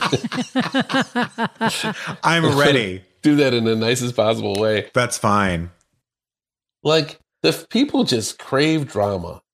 Oh my god, we find a guy on a freaking website that none of us have ever heard of Right. who's like doing this thing that like bothering these nine of us and we're now we're thinking about calling the police and the FBI and getting him fired from his job and that's like I mean my, you know it's like it's like it reminds me of like bewitched when the she's like staring out her window with the binoculars Sure. seeing who's coming in the door. It's like, I, I mean, I don't know. I, I guess I'd just say like, if I something like that, I would like it would go in one ear and out the other for me because it's like, and I know that like when you discover something that other people don't know, you do have this instant feeling of discovery, which is like, oh my god, wow, Yeah. But then like you got to like get past that to the point where you're like, okay, let me put it in some perspective. It's not my fucking business. It's not my fucking life.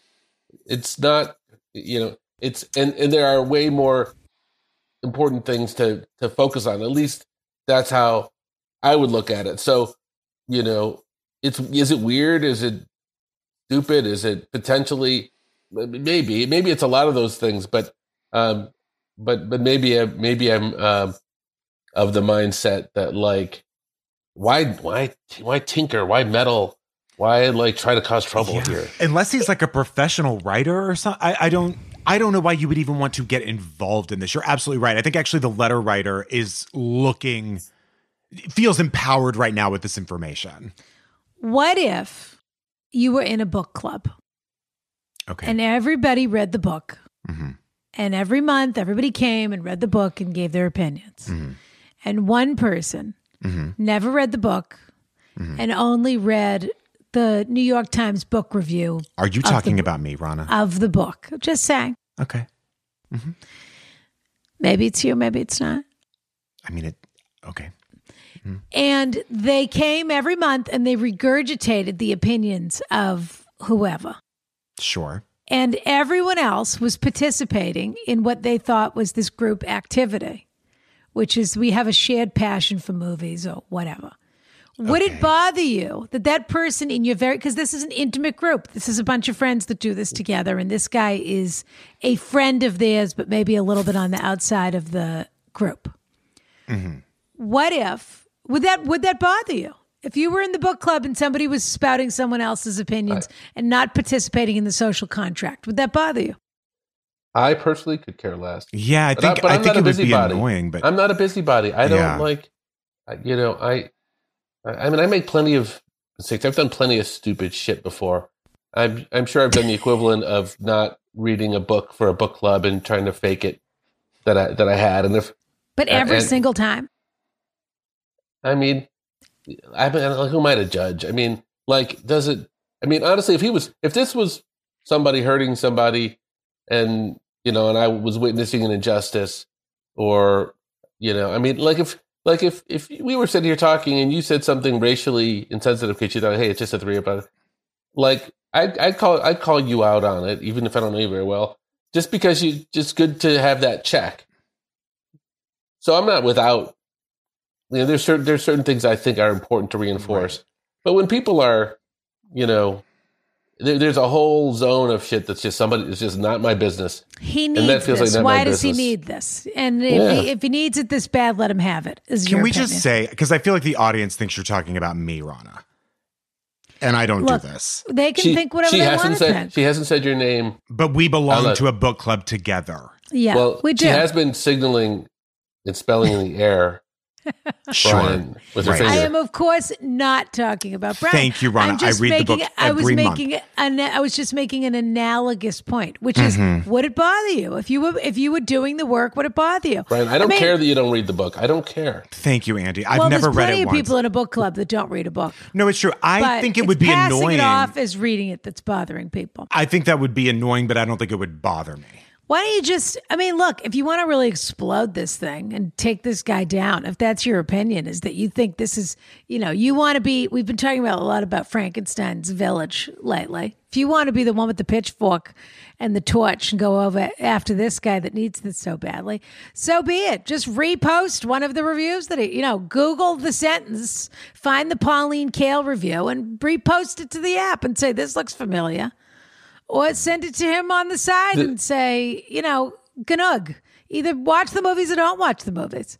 But he feels he needs this for some reason. Yeah, I would just Yeah. like who at this Or point I agree him. with Andy. Like, who even cares? But if you guys want him out of your group, you could say, look, uh, you know, everybody in the group's watching the movies and giving their personal opinions. I've noticed that you uh, you may agree with these re- these reviewers that you've read, and this may uh, you may share their opinion. But if you're not going to cite them, uh, then maybe this isn't the group for You you. ever, you ever seen the kid like the kid? It's like the we're all in middle school and there's the kid in class who like tells the teacher, Brian's three minutes late every day and he doesn't bring his own lunch. And the teacher's like, Yeah, I know. And the kid's like, Oh, Yep. I'm going to keep Everyone telling you this. Like everyone knows, nobody cares. Right. Brian, I Brian do has- want to reiterate that Brian grumps. does not do this. No, no, not you, Brian. Yeah. This is Brian with an I. This is a different. Oh, okay, Brian. great, great, great, great, great. She doth protest too much, if you ask me. I knew you were going to say that. yeah. Ooh, It's Yeah. impo- when Rana accuses you of something, it's impossible for anyone I to believe didn't you afterwards. accuse you, but the fact that you, You took were it going personally there. means that I wasn't at all. Actually, It sounds like you were. Uh, there's only three of us in our book club. I, I was telling you about a big book. I absolutely was not accusing you of But Rana, if not everything's about me, then what is about But me? But just because you heard it that way makes me wonder now. But Yeah, no, it's I a good- never. Of Good course, thing he didn't get defensive. Brian is a terrific member of our book club, a very productive member of our book Thank club. Thank you, Rana. Yeah. My Now, God. like, I want you to think about the next comments you make in your book club, Brian, and they they have to be so original.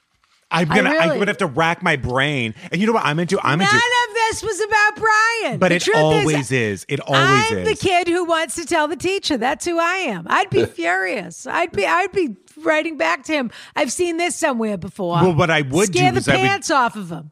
I would do a fake identity and say, "Hey, it's Manohla Dargis. Yeah, I just wanted to let you know that I Yeah. know that your work is not your own." yeah. And then uh, actually, you could do a team. You could be like, "Love Janet Maslin, Lisa Schwarzbaum." Janet Maslin has joined the group. If you're gonna that's what that, you should do. If you're Yeah. gonna do, if you're gonna mess with him, then you might as well really mess with him. Go get the original authors, just to and and write their and write a fake legal letter, suing him for his house. I mean, if you want to mess with them, that's a whole other category. Yeah, we could help you there. Absolutely, you should just go to these. Get, get get some famous movie viewer reviewer that you've poached from to be like, I am on the Letterboxd app every day, and Yeah. imagine my surprise. I've You never could even heard of this thing. You could probably report him to Letterboxd. Ronna, now I want to know who does that. You won't tell me. Who does Letterboxd or who does no, what? who doesn't read the book? I it was a, a made up idea, Brian. I was in an analogous Oh, situation. okay. This guy doesn't watch the movies. And you two were fine with it. And then I tried to make it personal and say, if you were in a book club, Right. how would you feel? I just got very, very defensive about it. I I mean, it felt like it was real. Hey, Brian, I've never even been invited to a book club. Do you want All to right. join ours? We're reading. Uh, Yes. What's Yes. What- the Vanishing Half by Brit Bennett. You have That's to have right. it read by next week, Andy, so Yeah. that we could talk about it on the Patreon book club. I'll What do start you the think? week- I'll nothing to do after. with saving lives. I'll start the week after. All right. It's a month after. It's a monthly book club. Brian, that was not in any way dedicated uh, Oh, I pointed know- at you. I know. I was- I was just playing now. it up. Now I'm wondering. Now I'm wondering. Um. Okay. So now is the time in our program when what happens, Brian? Oh my God, Andy, you're gonna die. But just you know, yeah, we all know. Did you get the vaccine yet? I have not. Okay. Oh, I think he did, and he said he hasn't. No, That's I'm a young man. I'm a young. I'm a younger He man. I'm doesn't seem like the kind of guy who would skip a line. Does it 54. seem like? Does it seem like there's a lot of graft happening? Does it se- or oh, grift or graft? In other words, are rich people getting the vaccine and we're not hearing about it, or that hasn't really Rich happened? people are flying to Florida, where they. Rich people over 65 are flying to Florida, where they're getting the vaccine. Yes. If you could But fly Florida somewhere, hasn't Florida also said you can come here from wherever? I don't know. I but, uh, thought there was something where the governor was like, yeah, it's an open invitation, basically. They're giving it to them. What about young there. people? What about young people? Like young you and me. people are they flying to Florida? And, Oh, I think I think only people over 65. I'm not sure. Yeah. But is there isn't any shadow economy that you know about? The Hamptons people sure aren't getting is. the vaccine. I'm sure there is. I'm sure there is. yeah, I'm quite sure there is. But yeah, and, and and we'll read about it six months from now when we'll find out. yeah. Um, Have you ever met a Kardashian? None. No, never met a Kardashian. okay. All right, Andy, it's the end of the show. And that means that we like to give a Yeah. gift to one of the people who wrote in, and it's just who we ever think, whoever we think deserves that. So I can Yeah. Recap who we're giving or who is up in uh, for this prize, and then we'll tell you what the prize is after. So the first one is I'm I'm having sex with Felix. The other one, the next one is the QAnon coworker, and the next one is the plagiarized film reviews. So are the writers of the which of the writers of those letters are you most sympathetic to? The one who uh, works with a QAnon teacher who can't take it, the one who uh, is having the affair with Felix, or the um the person whose movie who the plagiarized movie reviews are driving them crazy. So the the one that's a little loose, the teacher or the busybody. Yeah. Yeah. I'm gonna go with the teacher. Yeah. All right. I don't think we've ever spot. had. It is a I tough spot. we've I, I ever would had agree a with list of least of less less deserving letter writers. It's true. They It's were usually all out to very obvious who uh, who should get the prize. Well, the prize today is going to be in honor of Andy Slavitt, a little Aesop hand sanitizer, which is a very high end hand sanitizer. Terrific. But we want to remind people that they've got to keep doing this hand sanitizing and they're washing their hands and wearing the masks, even if they get the vaccine. Right. So that's our that's our themed gift today in honor of Andy Slavitt. yes. Andy, Andy. In We the bubble with Andy Slavitt. Oh. Don't miss this out when? podcast. Real time podcast. I don't know. what days does it come out, Andy? Is Mon- it bi Monday and? Wednesday. Monday and Wednesday. Monday and Wednesday, Monday bi and. Wednesday. And tell us the name of the book that's coming out Semi-weekly. again. Semi-weekly. Semi weekly. Bi weekly is every I never week, get that right. Ah, Yeah. You know how I know? I go to do the same thing in my head every time. Bicentennial every 200 years. And then I go, it's the opposite. I do bi monthly, twice a month. That's how I remember. yeah. Um, yeah. So Yeah. it's, it's, uh, and we have a book called Preventable. You can buy it now. It's, Preventable. it's, it's that coming. When is this show coming out, by the way? Tuesday. On Tuesday, which I meant to ask you, how's the world going to be different when this comes out? So when, well, I can tell you how my world will be different since it doesn't come out till Tuesday. I will be um, taking a leave from the podcast. I'll be in Washington working in the White House as of Friday. Really? Yeah. Do you get any plus ones? Uh, sure. Oh, great. I'd love to join you. Can you get us invited to the White House Hanukkah party? That's what we want to know. The last one I went to was the last one for the Obama administration. I might Can have seen get you us- there. Can you? And do- then okay. Did you see Merrick you- Garland? Did you see Merrick Garland shuffling around the hors d'oeuvre table? And did you also feel that nobody really wanted to talk to him? No. I okay, then you didn't notice, but Merrick Garland was shuffling around. Nobody really wanted to talk to him because he had just had the big, you know, they nominated him, the misfire with the nomination, and so nobody knew what to say to him. It was like there was a death in the family, and nobody knew what to say, and he was sort of hovering over the hors d'oeuvre table, which was a beautiful. They had a gorgeous spread, but Yeah. hov- hovering over the table, sort of, you know, talking to himself about the hors The bow, the- you get the Hanukkah bow and uh, the the dog the dogs. They were like blue, or maybe that was a Christmas Oh, the dog. Yeah. or What, what were their names? Bo and no, something. Bo and Sunny, who And I Sunny. met Sunny and the Bo, day yeah. after the Hanukkah party. I met them. You did. yeah, they were already rolling up the rugs because they were moving out, of course. Ah. Mhm. But more importantly, what is your new position going to be at the White House, and, and how long are you off the podcast for? Well, I'm going to be senior advisor for the pandemic response Wow. Or, God, uh, fabulous! for four months. I'll just be. I'm going to be there through uh, the end of May, and then I'll be back, back on the podcast, back full time. So, so I'm kind you of taking really, the you really could have given us a better answer then about what happens on day one, as opposed. You, all you said was have a plan. You really could have given us something a little bit more flushed out than that. Is that right? Yeah, I guess I could have. I guess Yeah. I could have if I had something better. Yeah.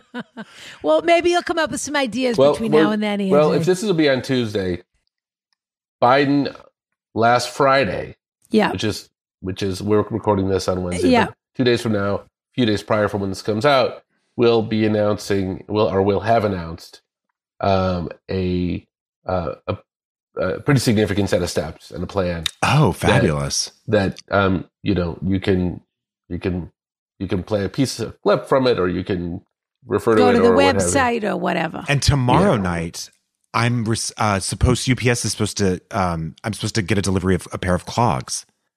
Oh, Really, That's exciting. Now you tell. Now you tell us. Dansko clogs They're like or Birkenstock clogs. Helsinger, HB Helsinger. Why, why Good did to you wait know.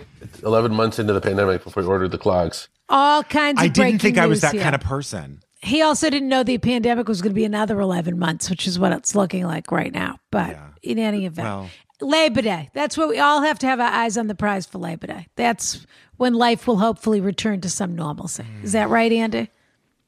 I have an episode on on that. Yes, on with fif- I know, I 15 listened to scientists. it.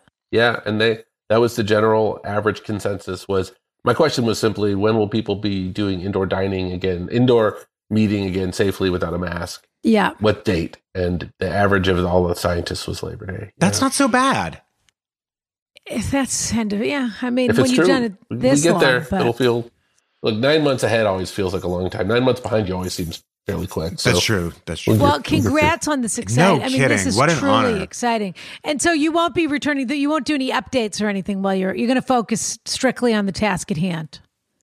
Yeah, I think I think I'm probably going to just focus Yeah. on um, what's in what's in front. I mean, The, look for the Yeah. helpers, Andy. Go Well, help listen, where you Andy, can help. If at any point you get a chance to join Letterboxd, the app, I really would encourage you to do so for some good downtime. Yes, just to put off, uh, just to burn off a little steam. Exactly. To let off a little steam. yeah, I'm put, put up some movie reviews. And we'll look forward to you joining Bridges the book Madison club County. next Yeah. month. Yes, we'll keep you posted on the So when book I get club back from the White. House, will you will you post me in the let me into your into your book club? Yeah, Of if You, course. if you can guarantee us an invite to the Hanukkah party, do you think you can do a quid pro quo with us? You know, I'm not believing because you made a conditional. I'm all of a sudden not believing you really want me in your book club. Well, it doesn't matter what you I want to be wanted. Andy. I want to be wanted in the book No, club. No, but I don't Andy, wanna- I Why also- I don't can't I, wanna- want you in the book club want and trade. want to go to the a Hanukkah book club's party? also very personal, so I want to have to meet all your friends like Biden and Harris and like all you know. We want to get to know each other. You have to understand. I've never been invited to a book club before, and I, w- I thought I was on the verge to somebody actually wanted me. But I'm a little sensitive. You weren't so when invited to this me- one either. You wanted me, invited but you yourself. wanted, but it was I'm conditioned- inviting him. but it was a condition of something else. I so it sounds like I'm you don't think very you can deliver. You can't I'm deliver on the, on the invite. about this. I'm What if we insecure. separate them? What if I just say, Andy, can you guarantee I can the, an invite to for Brian and I to the White House Hanukkah our next party book next club year? is is our selection is called Prepared. Is that not what your Why? book is called? Did I get it wrong? It's, it's, no, it's, it's called preventable. It's called preventable. Preventable. Excuse me, preventable. Right. The whole pandemic was prepared. The whole pandemic was preventable. They're, they mean different things, Brian. That's actually opposite things. But preventable's on pre-order. Okay, look, here's what we'll do. We'll wait till you start the job, and then we'll know whether you feel like you can deliver on Yeah. the invite. Well, tell you what, like if I don't, we don't solve the pandemic, I Then we're the not getting well, the There's not going to be, I'm going to be a Yeah. party. and I'm not interested in talking to an assistant or a sec anybody. Yeah, I don't want a forward direct us. Don't forward us to Doug's office. You know what I mean? That's not what we're interested in. right. If you want to Yeah. forward us to Jill's office, that's fine. But Yes, we want course. someone that can really get something done. Yeah. Yeah. Okay. My only advice for you is ask for more next time. Ask for Hanukkah and Christmas. Just ask. Don't. I don't know the Christmas parties aren't special. They have them every day after Thanksgiving. They have a Christmas party twice a day. There's only one day they do the Hanukkah party. Did you ever meet the Salahis, the people who um uh, Oh my God. got into the White House state dinner, who snuck in? No. No. Oh, okay. That's Is funny. there any? Do you know what the most shocking news I heard this week was? And I can't believe it. But uh, why can? Why is there anything I can't believe anymore? That they sold the Israeli embassy to Sheldon Adelson. Uh, the Israeli ambassador's residence to Sheldon Adelson. Did you read that this But, week? but didn't he die? And then he just dropped dead. Yeah. Oh. But they sold in March. They did a private secret sale because the idea was they were trying to prevent anyone from moving the embassy back to Tel Aviv from Jerusalem. Meanwhile, the You guy. can buy an embassy. Well, you can only buy it if the United States decides to have a, a basically a garage sale and say, "Oh, this is the stuff we don't need anymore." I hadn't heard that. Yeah, Wild. look it up. I'm furious. Um, okay, enough of this. Andy, thank you so much for being here. People can, by the way, they people should still go back and listen to In the Bubble because all Oh, yeah, of we got that a great guest advice host. is as relevant as could be. Who's the guest host? The guest host is Bob Wachter, who's an awesome physician. Um, and Oh, a real good on Twitter, doctor. and he's good. Yeah, a real actual doctor. Oh, so they got an actual doctor. Ronna was this time. married to a Dr. Bob. Different Yeah. Bob, though. Different Bob. Yeah. Yeah. Yeah. All right, Andy, before you fall asleep, we better get ready. I'm not falling asleep. I'm just staring, I'm staring intently. All right, guys. Bye, See Andy. you. Be well, guys. Okay, thanks. Brian, oh, we had breaking news right here on this podcast, except that by the time it breaks, it'll already be broken. It'll been broken, but he bro- the world needs to understand that he broke it to us before it was broken. That's exactly right. We broke it before it was broken. Boy, did we. All right, read us the cliffhanger because we got to get out of here. Oh my God, Ronna. Yeah. I have to say, I loved him. He was fabulous, and I have to say, even though this episode's going to be a little long, they got so much information. They went, we went straight to the source on this. These people think we're fooling around. We're not fooling Come around. on. Yeah. Okay, here's the cliffhanger. Hi. There's a few eyes there. That's like Jill Zarin. Hi. Hi. I miss Jill Zarin's curio cabinet. Do you remember that dis- those letters that she had as a coffee table that spelled pop? Oh. That was awful. What about that apartment? She, that's my curio cabinet. Her apartment that and that baby awful blue, Brad, that powder awful blue. Yes, and that awful Yeah. designer she worked with. You know, Allie got very skinny though. You've talked about Allie a couple times on here. Allie got very skinny. You can see it on her Instagram. Well, maybe they raised enough money for creaky joints finally. that was her charity. Oh, you're killing me. They did a they were doing a sweatshirt business during the pandemic, like a tie-dye sweatshirt or something. Okay, I can't remember what must it was. have raked in Or millions. they were making masks. I can't remember what it was, but they were in Palm sure. Beach making masks. Jill. Jill Zarin went to Trump's inauguration. Do you remember that? I love that we went from uh, Andy Slavitt in the pandemic right back to Jill Zarin. That's it was like our our bodies had enough. Oh, this just in: the House majority voted to impeach President Trump. How many Republicans did they end up second with? time. He is charged. I mean, I'm breaking news again. We're only breaking things that have already been broken. Yeah. two thirty two to one ninety seven. And it looks like 10 Republicans broke and voted the right way. Yeah.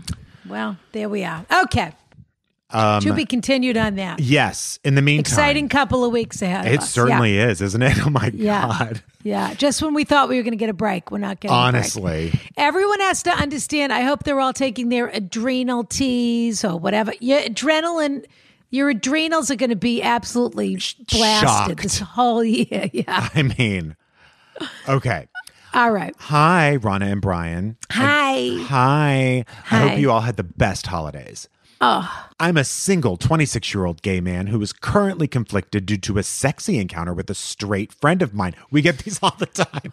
Or this is the new. Well, that's kind of been a theme in the pandemic. All these straight guys trying. That's out. true. All these quote unquote straight guys saying, "World's going to end. We may as well give this a shot." And with the Roaring Twenties coming up, I'm a single 26 year old gay man who is currently conflicted due to a sexy encounter with a straight friend of mine, or so I hmm. thought. We'll call him Bobby. Here's some backstory. I've known Bobby. Since high school. Hmm. He's always been low key, kind, a bit grungy, but by curious, I never imagined. He has a girlfriend that he's about to move in with. I invited him to a friend's house. He went out of his way to drop something off for me. It was pot. He got very drunk, and toward the end of the night, as we were speaking, he began to pull me close to him. Hmm. I'm talking his arms wrapped around my waist, looking directly into my eyes. And it was not in private, we were in plain sight. As I was leaving, he adamantly chose to leave with me. Once we were hmm. outside, he began to ramble incoherently about his sexuality and his curiosity unprompted. He eventually asked me to kiss him on the cheek, which I did, duh.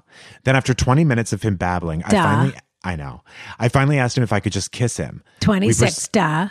20 yeah yeah yeah we proceeded to have a passionate makeout session that i cannot stop thinking about the only reason hmm. it didn't go any further was because he ended up puking and i brought what an endorsement and i brought him home the next day he thanked me for bringing him home and we left it at that so here's my question do i leave it alone and pretend it never happened should i reach out to let him know if to let him know i'm here if he needs to talk he mentioned he doesn't have anyone to talk to about his sexuality with. I really, really don't want to come off as predatory, but he made the moves and confided in me. Yes, he's about to move in with his girlfriend. No, I don't want to take advantage of him or make him uncomfortable, but it was a great kiss, and I see him in a completely different way now. Help, please. Best, gay, horny, and confused. P.S. Again, I never imagined this guy being number one, sexually fluid, number two, interested in me, number three, a good kisser. Okay. All right. Well, Who let's are keep these people that are living their best lives during the pandemic? This is supposed to be those the, coins down that wishing well This is as hard as they can. Ronna. after the pandemic. This is supposed to be the Roaring Twenties after the pandemic. Not I just the, read uh, an article, an essay about like post Black Plague and how everyone went absolutely nuts. Was it the Renaissance that followed the Black? What Yes, followed the Black? exactly. Plague? Yeah. Yes, exactly. So a great period of creativity and uh, sexual excitement. yes, exactly. Send me that article. I want to read it. I will. Uh, join us on Patreon, patreon.com slash ask Ronna. Um, yes. It's five dollars gets you into the carriage chest, ten dollars if you want to see the video.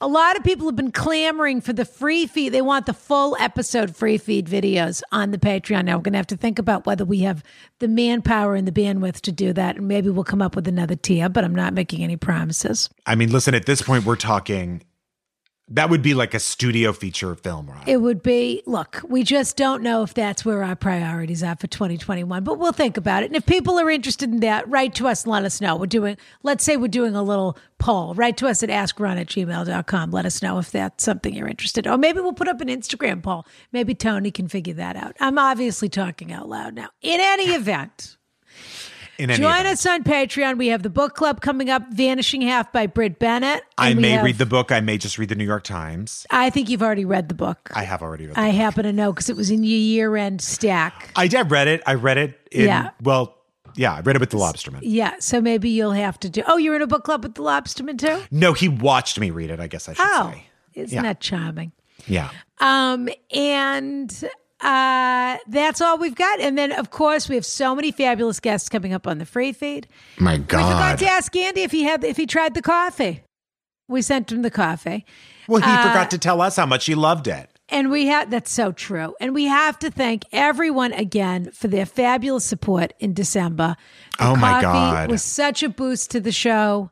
And we hope it was a real boost to your holidays and your home lives. And I'm going to say this, Ronna. I'm Um, yeah. excited to spend whatever this year is going to be with you and with our listeners. I feel like we're Ah. all in this together. Isn't that charming and sweet? Ah, the biggest announcement of all we didn't announce. Are we announcing it? And now I realize I'm going to have to, to go back and do an ad that goes at the beginning of the show. So now Listen, you will have Ronna. already heard it. We keep breaking things that are already broken in the We middle got of to the show. do what we got to do. We're going to break it now, but then it'll already be broken because you will have heard about it. Correct. So this is a consider this a reminder. through the looking glass. Yeah. February 13th, we are doing our first live from the carriage house with Rana and Brian. the day before Valentine's Day. The tickets will go on sale. Uh, the Patreon people will get the link first on the 22nd. Um, and then our free feed people will get the link on the 26th. And we are hoping everyone wants to spend their lonely hats with us. That's why we've chosen the 13th because we want to spend it with you. And then you can spend the 14th with your real Valentine, whoever that person is. And if, if there's any way, Ronna, that I could just buy a quick batch of them and then sell them, that I wouldn't mind. Well, that is between you and the black market, is what I will say. All right. But there's all kinds of fun stuff we have planned. It's you know us. great. We don't do anything halfway.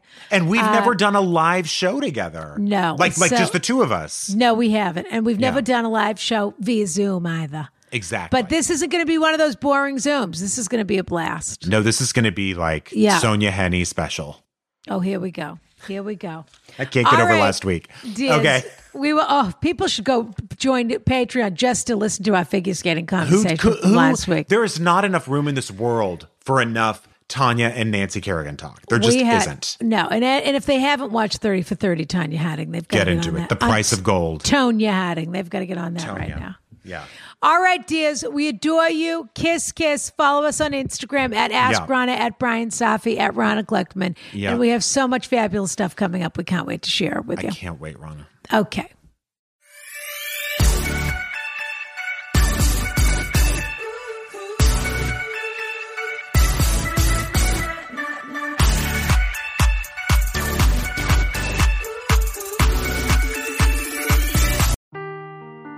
Seeking the truth never gets old. Introducing June's Journey, the free to play mobile game that will immerse you in a thrilling murder mystery.